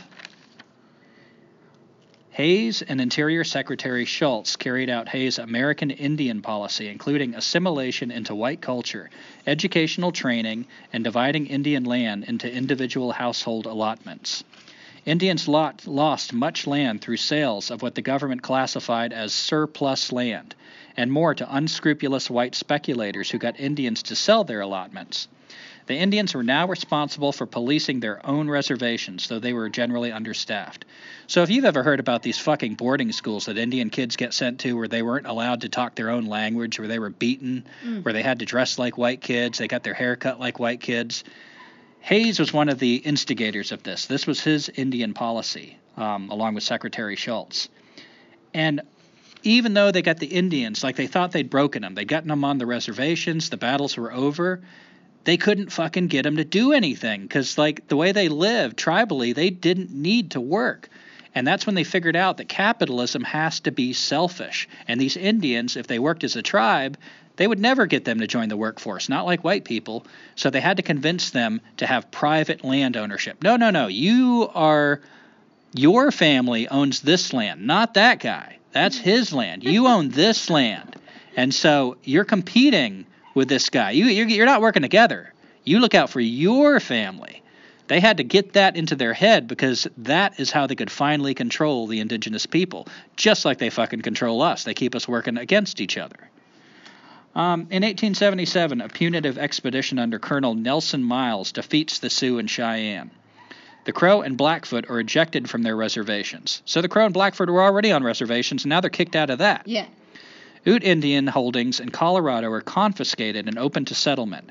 Gold is discovered on the Salmon River in Idaho, and whites invade territory promised to the peaceful Nez Perce Indians. The Nez Perce, led by Chief Joseph, disobeyed an order to move onto a reservation and began a 1,700 mile retreat into Canada, which was stopped by General William T. Sherman. So these guys, they were they had a reputation for not fighting. They didn't want to fight. They didn't see a point in it. But they did want to get the fuck out of here. They didn't see that they could get a fair shake here. Every time something was promised, it was a lie. So they were trying to get away from the United States and get to Canada, and even that was stopped. Um, and this was also the year that Crazy Horse surrenders and is killed by a member of his own tribe who had joined the U.S. militia. So, in other words, an Indian wearing a blue coat, which mm. I just find tragic as shit. And this guy's name, that used to be one of Crazy Horse's uh, main warriors that ran with him, was Little Big Man. I always wondered if this was the uh, the name that inspired the Dustin Hoffman movie. Um, 1878, the Bannock War, armed conflict lasting three months between the Bannock and Paiute warriors led by Chief Buffalo Horn and General Oliver O. Howard's army. Buffalo Horn was killed, and then Chief Egan led Indians and were forced onto reservations as prisoners. In 1879, we had the White River War with the Ute tribe when Indian agent Nathan Meeker tried to convert them to Christianity and it was killed. uh. Yeah. That was kind of his fault. Yeah. um, so those are my charges against Rutherford B. Hayes. And as corrupt as he is as a president, what I find really compelling about this was the time period. He happens to be president and a good example of corruption where people are sick of it and they are not just rebelling anymore. It's not a riot, it is a movement. And we're going to hear stories about fucking tramps and hobos through a lot of presidents from here on out because the people are trying to leave civilization at this point. They want to live wild and free. They want to sleep under the stars. They want to ride trains. They want to carry, just ha- own what they can carry on their back. Mm. Uh, I mean, it was a tremendous culture. Um, by the end of his presidency, we have the first commercial telephone exchange. So that's something that's about to hit the public. Um, in 1879, we have a yellow fever epidemic beginning in New Orleans, Louisiana. We have Congress passed the Chinese Expulsion Act, abrogating the 1868 Burlingame Treaty with China, allowing the unrestricted flow of Chinese immigrants into the U.S. Um, so they wanted to stop all immigration from China because they'd already exploited them and gotten done what they wanted to do. They had helped build the railroads. Now get the hell out. Now get the hell out. Now they're competition. Um, Hayes actually vetoed this, and the Democrats in the House of Representatives tried to impeach him for vetoing this, but they failed. impeachment was just the go-to thing back then. You know, you hear a lot about this impeachment, like, oh, it's going to set a precedent. Every every president they'll try to impeach. They've already done that shit. They just described the 1800s. Either that or assassination. Yeah, kill the motherfucker. Uh, not that I'm advocating that because that, mean, that, that, that is illegal. That's right. We only we only want legal solutions. Yeah, we meant kill him in a symbolic uh, yeah. way, like kill him with kindness, send yeah. him some flowers. um, both countries, China and the United States, agreed to work together to reduce immigration um, after this bill was vetoed. Um, Edison tests the first light bulb in 1879. The British, you know, all the way across the country, we have all these countries that are colonial powers. They finally overpowered the Zulus in Africa. The Zulus in Africa were kicking ass, like the way the the Europeans came over here and brought diseases it was the opposite when they went to Africa. They ran into diseases that the natives had already learned how to live with. They weren't oh. killing the natives, but they were wiping out their little lily white asses left and right. But now they invented the Gatling gun, which could fire bullets and just rip through human flesh like never seen before. And finally, they defeat the Zulu, unfortunately, and so um, they move further inland in Africa. Um, and in 1880, during Rutherford B. Hayes's presidency in Europe, industrialized food is begun with new technology. They discovered that the oil in flour turns rancid, so it's removed. The new flour is without valuable nutrients, and that remains unknown to grain processors for almost half a century. This is the beginning of, of what do you call it, fake food? Mm. Yeah. Frankenfood. Frankenfood. This is the beginning of food that you eat. You think you're eating something, and it's not doing shit for you. Um, and in 1880, the industrial expansion in the United States picks up. It moves into high gear through immigration. Now, instead of slaves, since that's over, they're bringing in. We're a nation of immigrants, so let's bring in as many as we can, except apparently the Chinese at this time. That's right. They'd had enough Chinese. Yeah. So bring in everybody else and get them to work shitty jobs and just expand this industrialization because the rich are fucking getting richer. And go ahead. Oh no no go ahead. Um, and finally, John D. Rockefeller, Rockefeller, Rockefeller. His empire now controls 95% of U.S. oil refining, on his way to being the biggest monopoly in United States, if not world history. He's about to be the richest of the rich. and that is my case against Rutherford B. Hayes. My goodness. When you yeah, when you said like uh, we were opening our doors to the immigrants of the world except for the Chinese, um, later on when I talk about Grover Cleveland, um, that was something that also came up in his presidency that he I believe it was him, he thought that uh, just like the indigenous people, he didn't he didn't feel like the Chinese would be able to assimilate into our culture. So if you if you are of a like culture, you can come over. If you're too different, we don't want you. But on to James Garfield, um, lest we forget his very short term in office. James Garfield, um, believe he was from Ohio. He's Oh, shit. yeah, he actually okay. So he was what they call, I guess, a self-made man. He uh, he started out as a janitor Wow. at the school he was going to, um, and then he became a teacher after he learned everything that the school could teach him. Uh, and then he became a lawyer, and then a politician, and those kind of went back and forth for a little bit. He was also a Union Army commander in the Civil War. I predict a bad fate for this man. Yeah, and he was the only president that was also an ordained minister. Hmm. He was also the only God president. damn, was fucking Mr. Rogers. yeah. I mean, he wasn't fucking Mr. Rogers. He was like Mr. Rogers. Yeah. He was also the only president elected from the House of Representatives. Like, he was in the House of Representatives and he was just like talking, and there were debates as to who should be on the ticket, and they were like, How about Garfield? And he was like, No, no, no, no. And they were like, Yeah. And then then he was voted as president. like, bam. Um, so he he was in office for about six months. Um, but before that, before he was president, uh, in fact, 10 years before he was president, I charge him with an indigenous injustice or genocide, uh, or future genocide at any rate. So in 1871, Garfield served on a special commission to carry out President Grant's executive order to remove the Flathead Indians from their homeland in Montana's Bitterroot Valley. Boo. And Garfield, while he might have been an ordained minister, he had a very low opinion of uh, of the indigenous people. He called it a mockery for the representatives of the great government of the United States to sit down in a wigwam and make treaties with a lot of painted and half naked savages. Um, he spoke despairingly of the future of the Indians, believing nothing could be done to stop, quote, the passage of that sad race down to the oblivion to which a larger part of them seemed to be so certainly tending. Perhaps, he concluded, it was best to let the Indians slip into extinction as quietly and as humanely as possible. Fuck that guy. Um, let's see. There was another quote I wanted to read.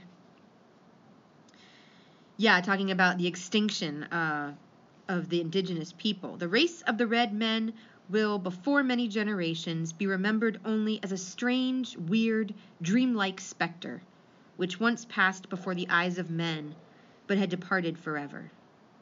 He said in 1863, as a member of the House of Representatives, um, he, re- he proposed a bill that would transfer Indian affairs from the Interior Department to the War Department, if that gives you any indication of what he uh, thought about the Indians. A few years later, on the occasion of the 100th anniversary of the Declaration of Independence, now this is a, um, I'd say, well, this has to deal with corruption. I guess I'm setting it up. Um, The people are responsible, now more than ever before, for the, ch- for the character of their Congress. If that body be ignorant, reckless, and corrupt, it is because the people tolerate ignorance, recklessness, and corruption. If it be intelligent, brave, and pure, it is because the people demand these high qualities to represent them in the national legislature. If the next centennial does not find us a great nation, it will be because those who represent the enterprise, the culture, and the morality of the nation do not aid in controlling the political forces. Ooh, I think he called us out. Mm-hmm.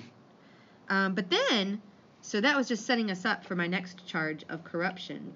Um, he was actually involved in uh, a scandal. It came to the public's attention in 1872 that the future president, then lawyer slash representative James Garfield, had been a part of the Credit Mobilier of America scandal, which was basically corruption in the financing of the Union Pacific Railroad um, via Credit Mobilier's grossly inflated invoices. Now, Garfield was allegedly offered stock in the Credit Company, which by then was rolling in dough, and he allegedly refused it. But there was a matter of about $300. Again, back then, uh, it was a lot of money. Garfield received this $300, which he swore was a loan, but uh, the Massachusetts Congressman Oakes Ames, who was in charge of the Union Pacific Railroad project, said under oath that it was a dividend from stock that uh, that Garfield had purchased. So, three hundred dollars is a lot to me right now. well, that's true. So there was uh, possible um, involvement, alleged involvement in a scandal, and even the even the historians, like even the people that write biographies on Garfield, are they are not ready to say he was free from guilt. They said he might not have told a lie, but he didn't necessarily tell the truth either. Just like a politician. Um, let's see here. Abuse of power. Garfield was also responsible as the Appropriations Committee chairman for shepherding the legislation for the salary grab of 1873. Remember, I talked about that in Ulysses Grant's uh, first term. I think it was his first term. Through the House of Representatives. So Garfield was in charge of that. Now, he might not have agreed necessarily with it, but he was in charge of it, just like so many of these things that we bring up with the presidents. He's overseeing it, even before he was president. Um, he was also a neutral observer in the Electoral Commission of 1876. Now, let me see. Have that written down. Did you mention this about Ruther- Rutherford B. Hayes? What? Well, it was between him and Samuel Tilden Nope. and there were voting irregularities in three of the southern states. So an electoral commission was formed. Um, who was over that was James Garfield.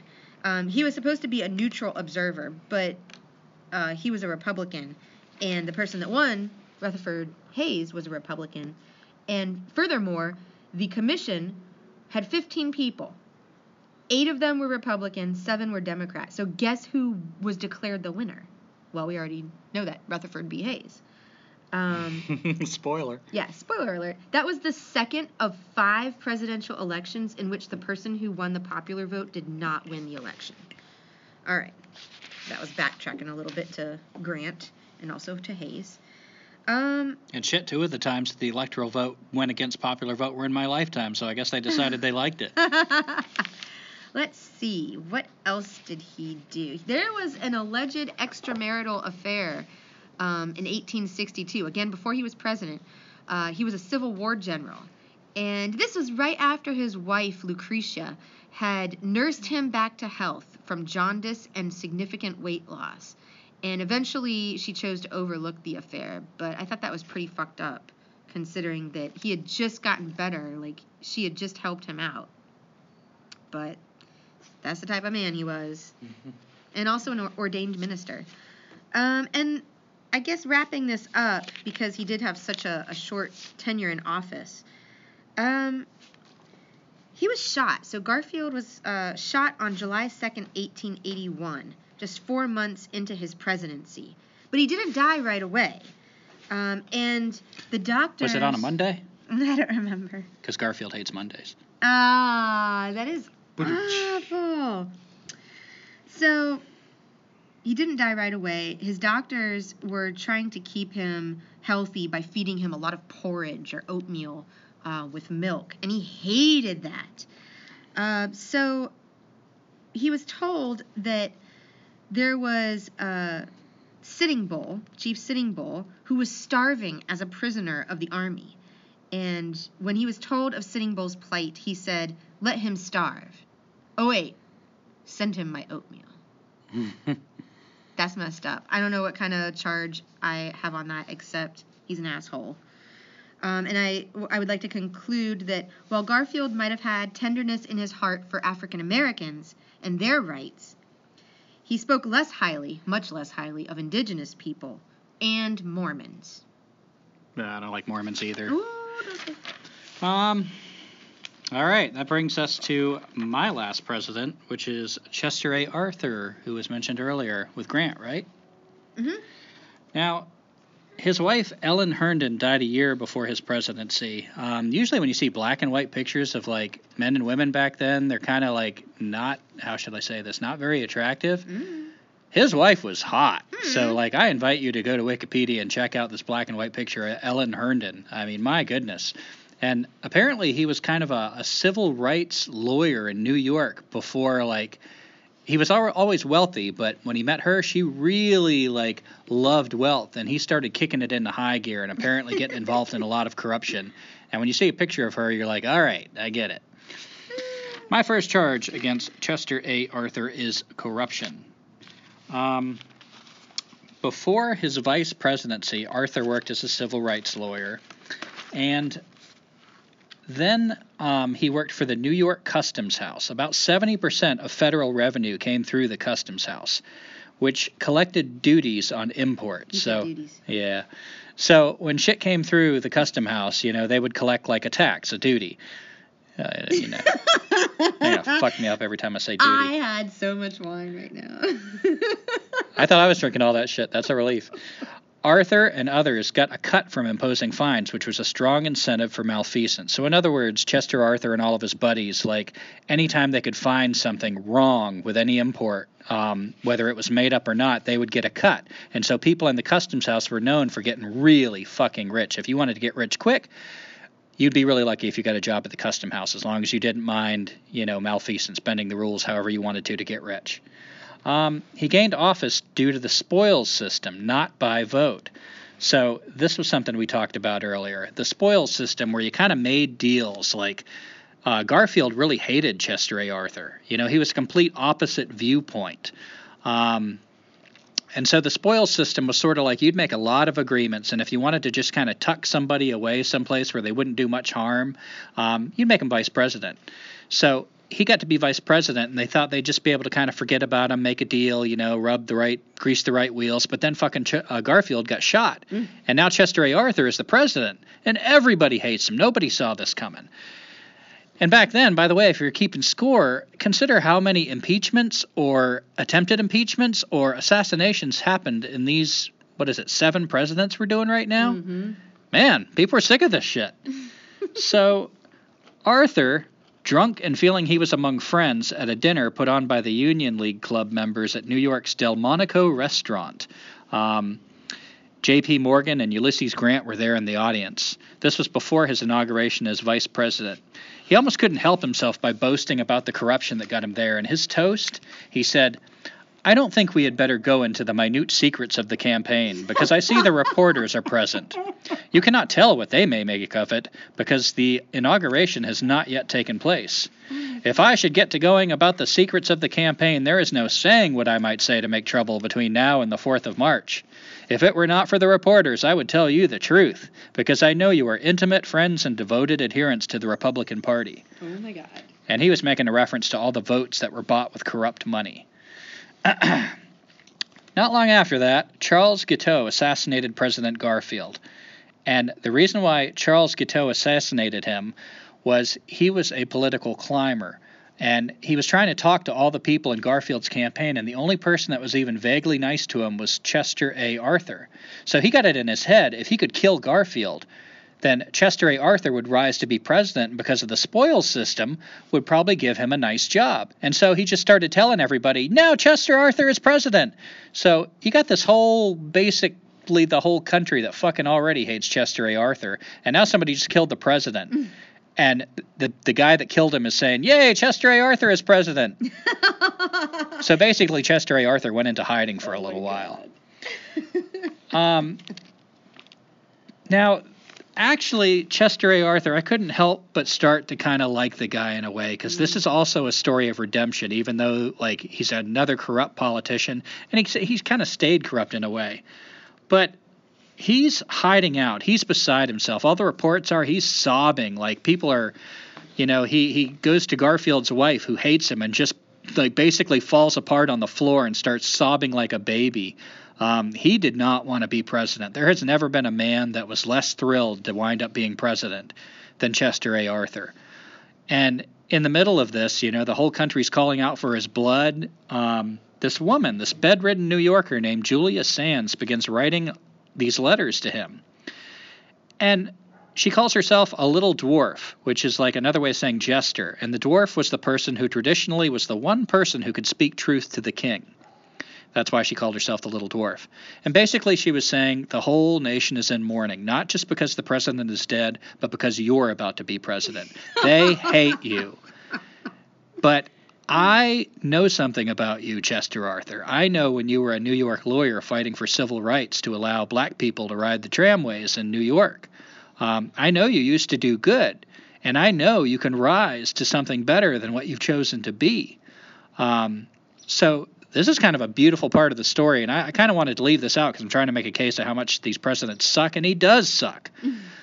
but I mean, this was just such a neat part of history. Yeah. Um, and apparently, like this this writing back and forth was kind of what got him through. And I'll refer back to these letters at the end of this. Um, but yeah, one of actually one of Arthur's last acts before he died, as I'm charging him with corruption, was to burn all of his papers. Um, you know, as soon as he knew he was dying, he was like, "Burn everything. I don't want people to know what I was into. I don't know, want people to know what was going on." The one thing he didn't have burned was the letters from Julia Sands. Aww. Um, and to me, that's kind of a, a beautiful thing. Like, he, I think he thought of those letters as representing the best part of himself. Um, kind of maybe feeling bad about being such a corrupt politician. Um, I also charge Chester A. Arthur with ineptitude. He was not fit for office. Um, Arthur was vain. He moved his birthday year back to appear younger. He would tell people, like, a false year so they would think he was younger. During the Civil War, he was a brigadier general, but he encouraged everybody to call him general, um, kind of giving himself like a little promotion there. Oh to look fresh as vice president when he got the job, Arthur updated his wardrobe, running up a bill of $726.75, which is roughly like $18,000 today, Damn. and he paid it in cash. I mean, this guy was a high roller, and at a time when there was these strikes, people are starving. He's just throwing money around on a pair of pants. Mm. I mean, imagine what that looks like to the poor workers out there, like trying to figure out how to feed their kids, and there's this asshole like buying a wardrobe for eighteen thousand um, dollars.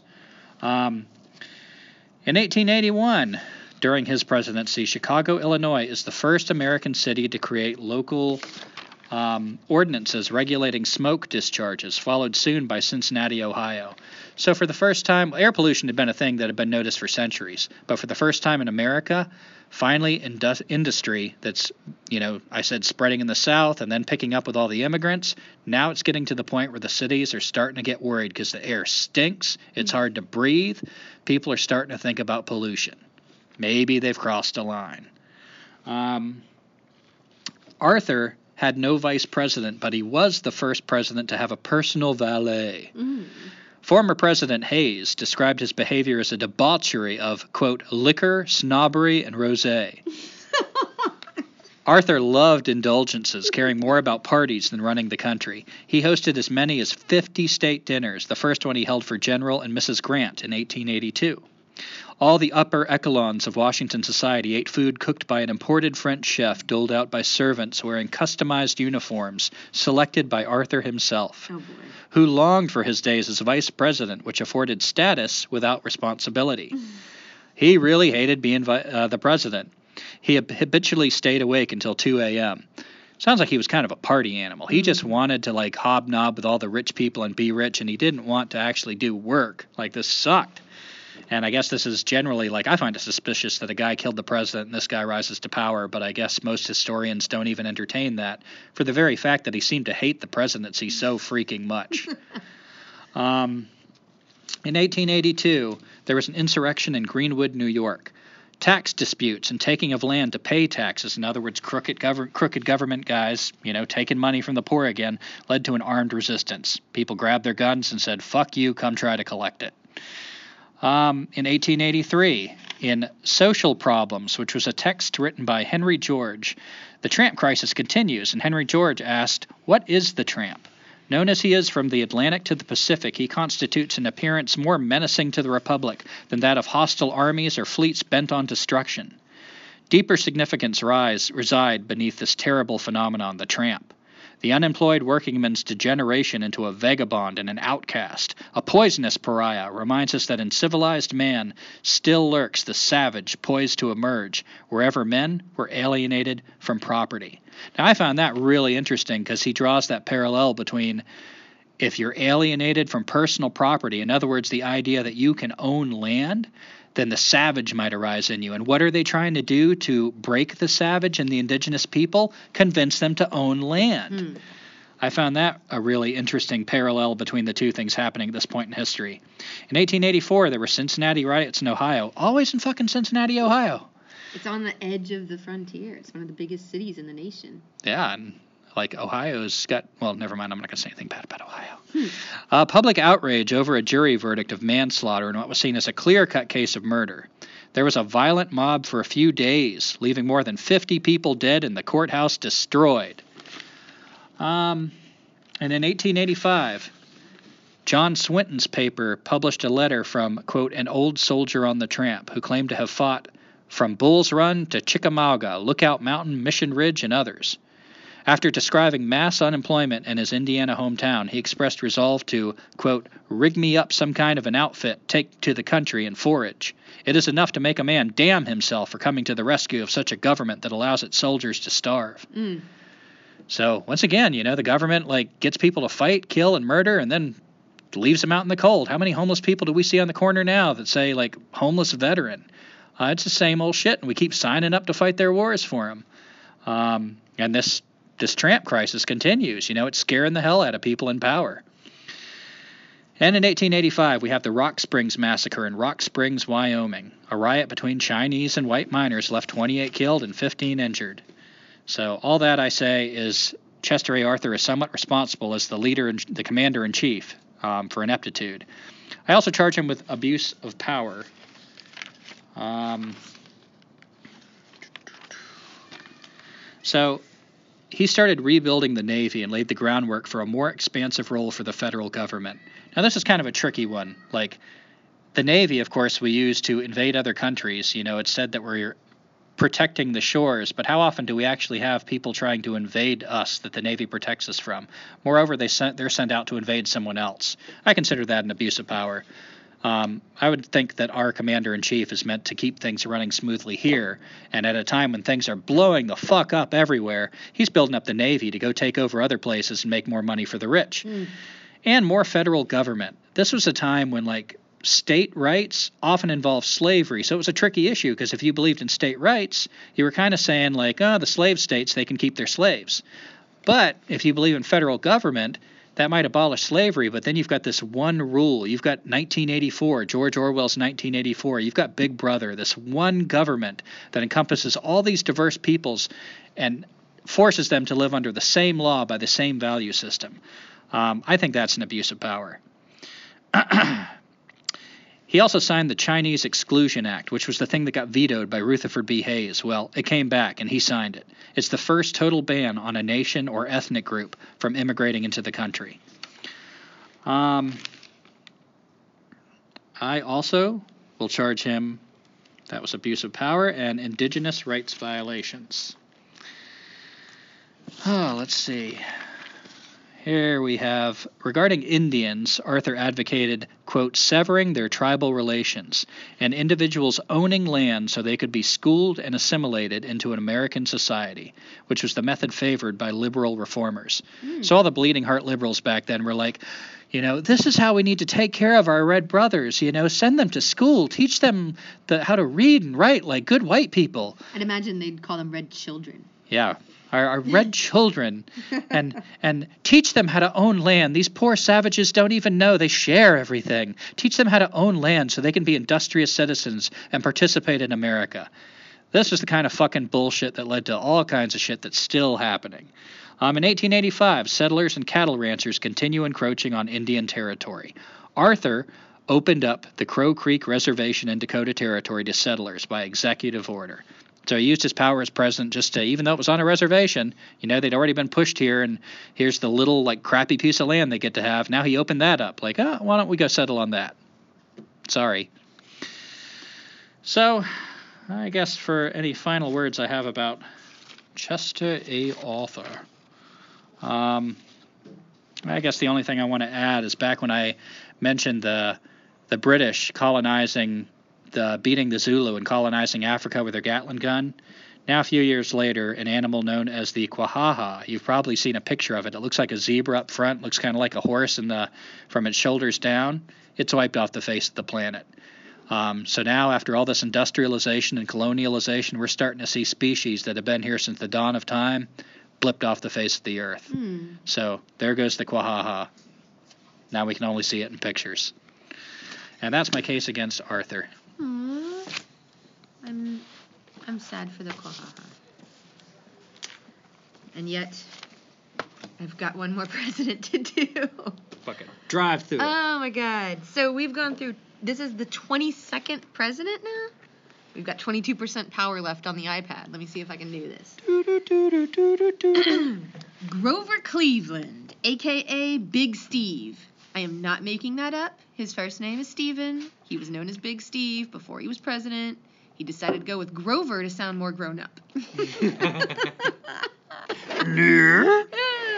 he was a lawyer from New Jersey slash New York. Um, the first Democrat elected since before the Civil War, so the, the country really must have hated Chester A. Arthur. They're like, all right, we're ready to get the Democrats back in here. He was also the only president to get married in the White House, in the Blue Room. Um, my first charge is Grover Cleveland, you creepy fucking bastard.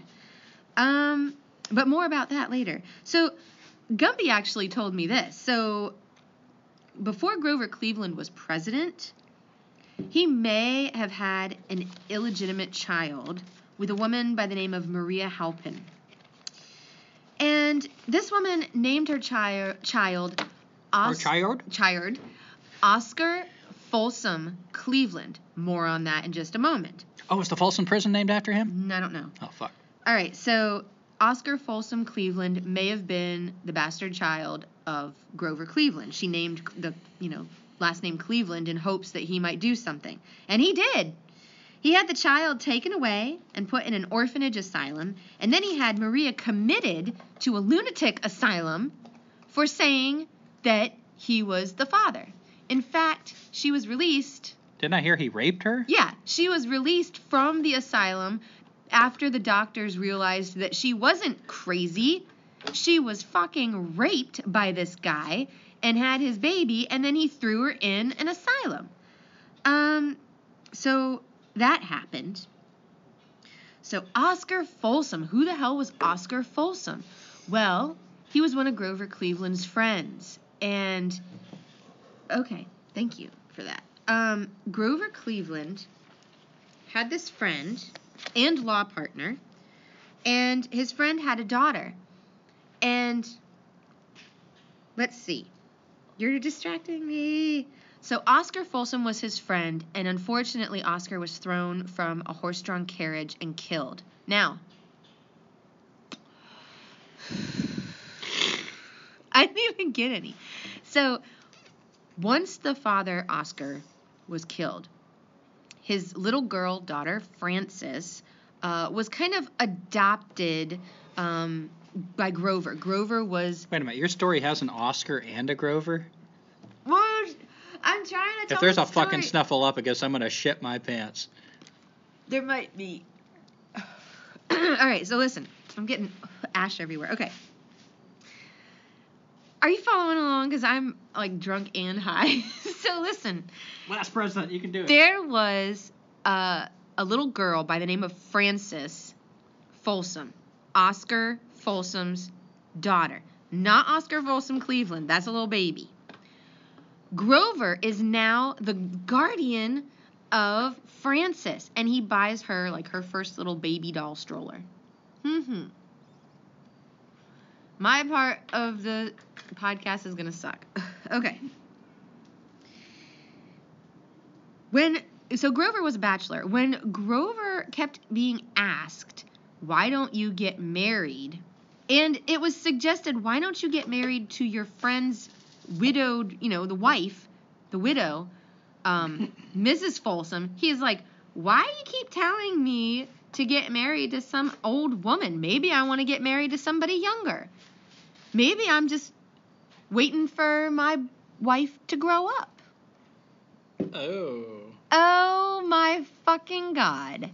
So, Frances Folsom, who he is like the guardian to, grows up and they continue to, you know, hang out and whatever and correspond while she's off in college. And it's at that point that Grover decides he wants to make a move because, you know, now she's going to be all like grown uppy and stuff. He fucking married his basically his adopted daughter. He married when he was 49 and she was 21. And I'm not saying it's always about age. I'm definitely not saying anything about age. that sounds like a lucky bastard. but he literally married this little girl that he had cared for for most of her life. Um, and I think that's creepy. And I think he's also a bastard um, and a rapist. Um, good lord. But that's, I mean, that's just little details. Um, I charge him, and I, I feel like that's also an abuse of power um, Mm. with, you know, raping a woman. But rape itself is a. I mean, yeah, yeah. a crime. But I'm just saying, like that that could also be considered that. All right. He was a supporter of Indian assimilation policies and using education as integration. Um, as Gumby had mentioned in previous uh, presidential administrations, private land ownership. And I like this one. He liked having the federal government as paternal guidance. I bet he liked that paternal guidance part with the Indians. Mm, just like Frances. Um, he signed the Dawes Act in 1887, authorizing the president to divide Indian land into individual allotments. Two years later, he signed the Indian Appropriations Act, officially opening unassigned lands, quote unquote, to white settlers. So, um, Cleveland had said, while some Indians are lazy, vicious, and stupid. Others are industrious, peaceful, and intelligent. While a portion of them are self supporting and independent, others still retain in squalor and dependence almost the savagery of their natural state. So he wasn't a fan of Indians, big surprise. Um, but yeah, he basically opened up the quote unquote extra land um, that the Indians were inhabiting. And he was like, oh, well, we could just sell that off to white people. he established laws and a six member commission to more closely inspect how to move Indians toward quote unquote civilization. This commission ascertained which reservations might be reduced in area, which Indians might be consolidated to other reservations, and which Indians, quote, should be invested with the right of citizenship. And he did all this uh, as well as called for land surveys of all the reservations for the allotment of land um, for you know speculators on the railroads, etc. These Indians uh, who accepted an allotment of land were given either 40 acres for orphaned Indians or 160 acres, usually for two single or two adults. But they had to live separately from their tribe for 25 years before they would be granted U.S. citizenship. Wow. So they had like stipulations for this land, right? Man, that is fucked up. And they had to work it too. Um, yeah, and just think of the implications of that being away from your your tribe, the only life that you knew for 25 years. They're breaking you. They're breaking you even more than they've already done. Any remaining land was considered surplus and sold to non-Indians. By 1934, over 90 million acres of Indian land was lost, or two thirds of the 1887 land base. Uh, two days before the end of his first term, he signed that Indian Appropriations Act, officially opening unassigned land in Oklahoma. That was the Indian Territory. He opened it up to white settlers under the tenets of the Homestead Act. Good Lord, I feel like I've missed some things here. Um, let's see. I'm gonna back up and. But I'm writing this for me, so don't try to. Okay. Oh, I wrote, haha, I was trying to be clever, but now I'm drunk and high. So I said, not an Indians fan, Cleveland. Uh, Oh! oh. Cleveland also hated on the Chinese, you know, the people who built a lot of the railroads out west. He didn't believe, I said this before, that they would assimilate. Um, so I charge him with being a Borg. It's pretty good. Wow, that's a new crime. I I, like it. Yeah. Um, on October 8th, 1888, he signed the Chinese Exclusion Act, which restricted Chinese immigration to the United States again, as well as prohibited Chinese immigrants who returned to China, their homeland, from coming back to the United States. The federal government did not eradicate barriers to Chinese immigration until 1943. So if you left the United States to go back to see your family or something, you couldn't come back to the United States. So make your choices. Um, you had mentioned uh, the September 2nd, 1885 Rock Springs massacre or riot in Wyoming, hmm but I'll just mention a little, a few more details. Um, white miners killed Chinese immigrant miners, I said that. and both groups were employed by the Union Pacific Coal Company. Huh? 28 lay dead, 15 injured. 79 homes were set ablaze, and many of the dead and the wounded were thrown into the fire. Oof. Uh, February 6th through 9th, 1886, was the Seattle riot, where Knights of Labor rioters and federal troops, ordered by President Cleveland, removed, quote unquote, over 200 Chinese people. So um, they were really hating on the Chinese immigrants out west, which is interesting because now it's like really full of Asian people, all sorts of up and down the west coast. Um, let's see. Now, Grover Cleveland was known to be like laissez-faire in his economic policies. Um, that in the hard times, quote, though the people support the government, the government should not support the people. Good times. wow.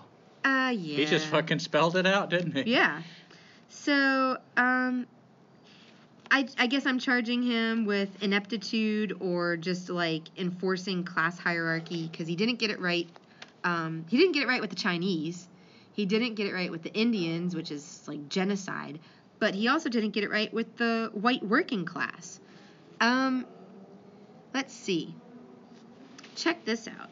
So, during his first term, Gotta make sure we can move it over. I know. During his first term, there was a court case called Santa Clara County versus Southern Pacific Railroad Company. Now, you can look this up yourself because there's a lot of shit going on in that uh, Wikipedia article.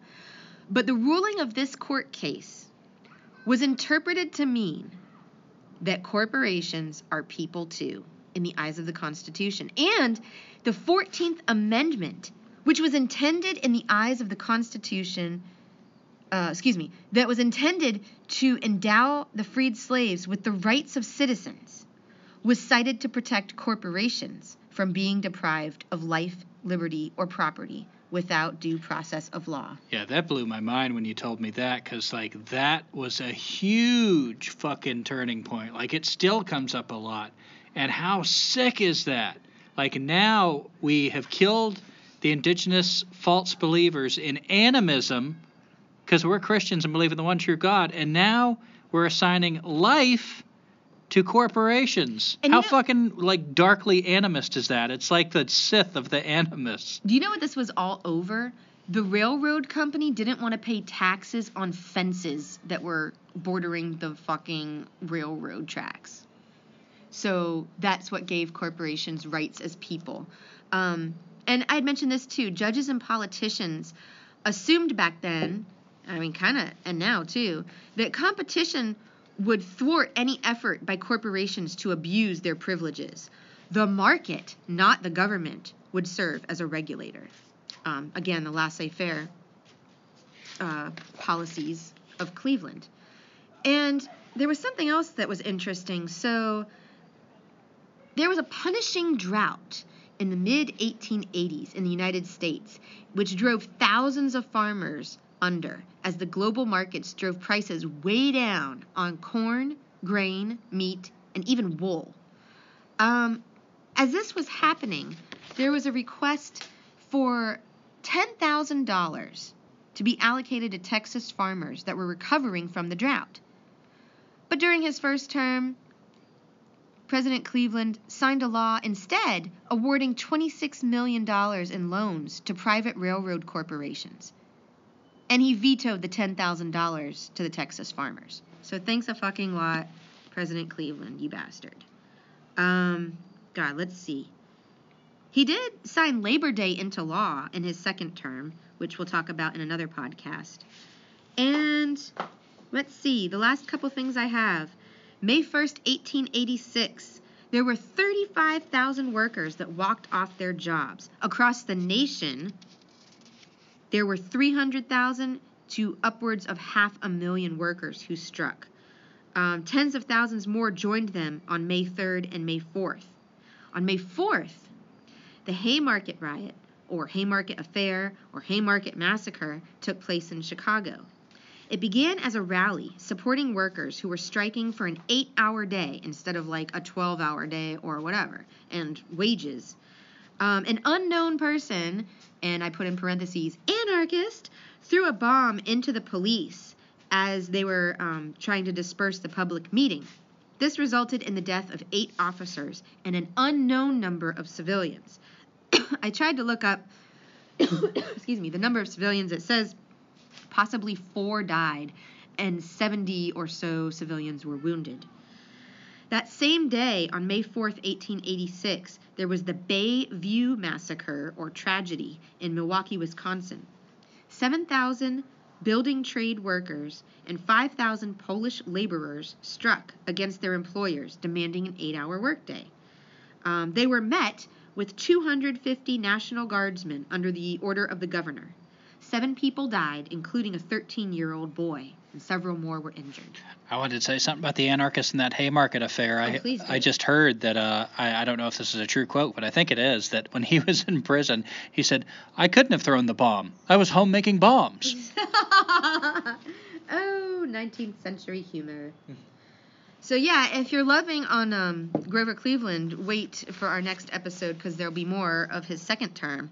Um, also, in this time frame, Nikola Tesla quits working for Edison, and there's a funny drunk history that I might post on our Escaping Society website of uh, Nikola Tesla. I think it's the best one. Well, check this out. Edison said, like, if you get this to work, I will pay you $50,000, which was $1.1 million in like 2007. All right. Now, Tesla, upon completing the project, was like, okay, where's my money? And Edison was like, oh, once you're an American citizen, you'll understand the joke. And he refused to pay him. And Nikola Tesla was like, fuck you, I quit. In 1886, Tesla formed the Tesla Electric and Manufacturing Company. Um, this was also the time frame that Mark Twain uh, published Adventures of Huck Finn, published in February 1885. So that was in your, um, who was it? Eh, Hayes or Arthur? 1885. I Uh-huh. don't know. And in June of 1885, the stat Arthur. Arthur, the Statue of Liberty arrived in New York, and it was uh, it was also commemorated, I believe, later in that year, and it was commemorating the United States and France's love for each other in the Revolutionary War. Um, so those are the things that were happening back then, and so far, 22 presidents, and they all suck. Yep. All voted um, voted in quotation marks by the people. And we're halfway to our current president, by the way. This is half the uh, the number of presidents. Although if we get a new president before we finish this, we will be short, short less than half. True that. All right, so this concludes the uh, the presidential section, and I'm going to read a quote or a comment that uh, came from New Orleans, Nowlands, from a listener named Mike. And the reason I'm picking this one is because I, I tried to mention Nowlands in some of the uh, riots, so maybe you could like check those sites out or whatever. But uh, yeah, there was a lot of um, especially race riots and riots over the uh, elections going on in Louisiana. Mike says, Hello, Gumby and Teresa. My wife just recently turned me on hmm, to your podcast. Oh. She sent me a link to an episode, and within the first 10 minutes. you got fucking problems. I know. Within the first 10 minutes, I heard Daniel Quinn referenced, and I knew I was in the right place. Your, your podcast is amazing and exactly the kind of thing I've been looking for. Just wanted to reach out and let you know it's been it's being very much appreciated by at least two weirdos in New Orleans. New Orleans. Having been a musician and done podcasts in years past, I know how it can be to not get much feedback and wonder if anyone is out there on the same wavelength. Please, oh God, please keep it up. Cheers. And if we had any more wine left, oh Mike, God, that was an awesome message. It should have been read by a sober person. I will drink to that. And I will also conclude by saying um, thank you so much for listening. We would love to hear any information that you have on presidents, as well as any comments, um, constructive criticisms. oh, I want to respond to Mike's uh, Oh, yeah, sorry. message. I just want to say that you're right. Like sometimes it is like we- we really do appreciate the feedback. Like uh, you know, when you were saying that, I forget how you worded that, but like you've done podcasts and been a musician, and you kind of know how it like is good to get feedback. Is there life out there? Yeah, so we love getting these messages. And uh, Oh, yeah. if you Thank got any questions, like I'll let Teresa finish her spiel, but we mean it. Yeah, I mean we love questions. If something like goes through your head, it's fun for us to read it, consider it, and try to add it. Exactly. And um, let's see. Our website, escapingsociety.weebly.com. That's the best place to send us a comment. There's a comment form right on the homepage there. You don't even have to look for it, just scroll down. And the uh, Facebook page, I often try to update, and Gumby posts stuff too that's hilarious and or informative, or both. Um, that's, Hilariously informative. Yeah, on Facebook, type in Escaping Society, and we're not the music band, we're the other one. I'll play a little music. You You, heard the theme song. That's true. And I thank you for listening. Oh wait, wait, wait! I got something for you to check Oh, out. okay. Man, you're moving fast now. What? I wrote this down. I thought uh, when we were going through the presidents, I just thought it was interesting how Crazy Horse died 1977. 18, 1877. And this is the same year that the Hobo Army busts out. It's almost like It's almost That's like this it. this resistance that they thought they had stopped just fucking kicked into a harder Hell gear. yeah. Because this Hobo Army is about to be at least as big of a problem as the Plains Indians were. Hobo. Amen. All right, now I'm done. All right. Well, thank you for listening. Send us comments. EscapingSociety.weebly.com. Peace. Bye. Oh, Society sucks and we don't need it. It's killing your kids, so why do you feed it? They'll tell you to stay, but you don't need to heed it. You can give them the finger. There's no time to linger. So, thank you for listening to our song. It's not very good and it went kinda long. Don't care if you like it, cause we'll be gone over that next Cause horizon. we ain't got no address. Thank you.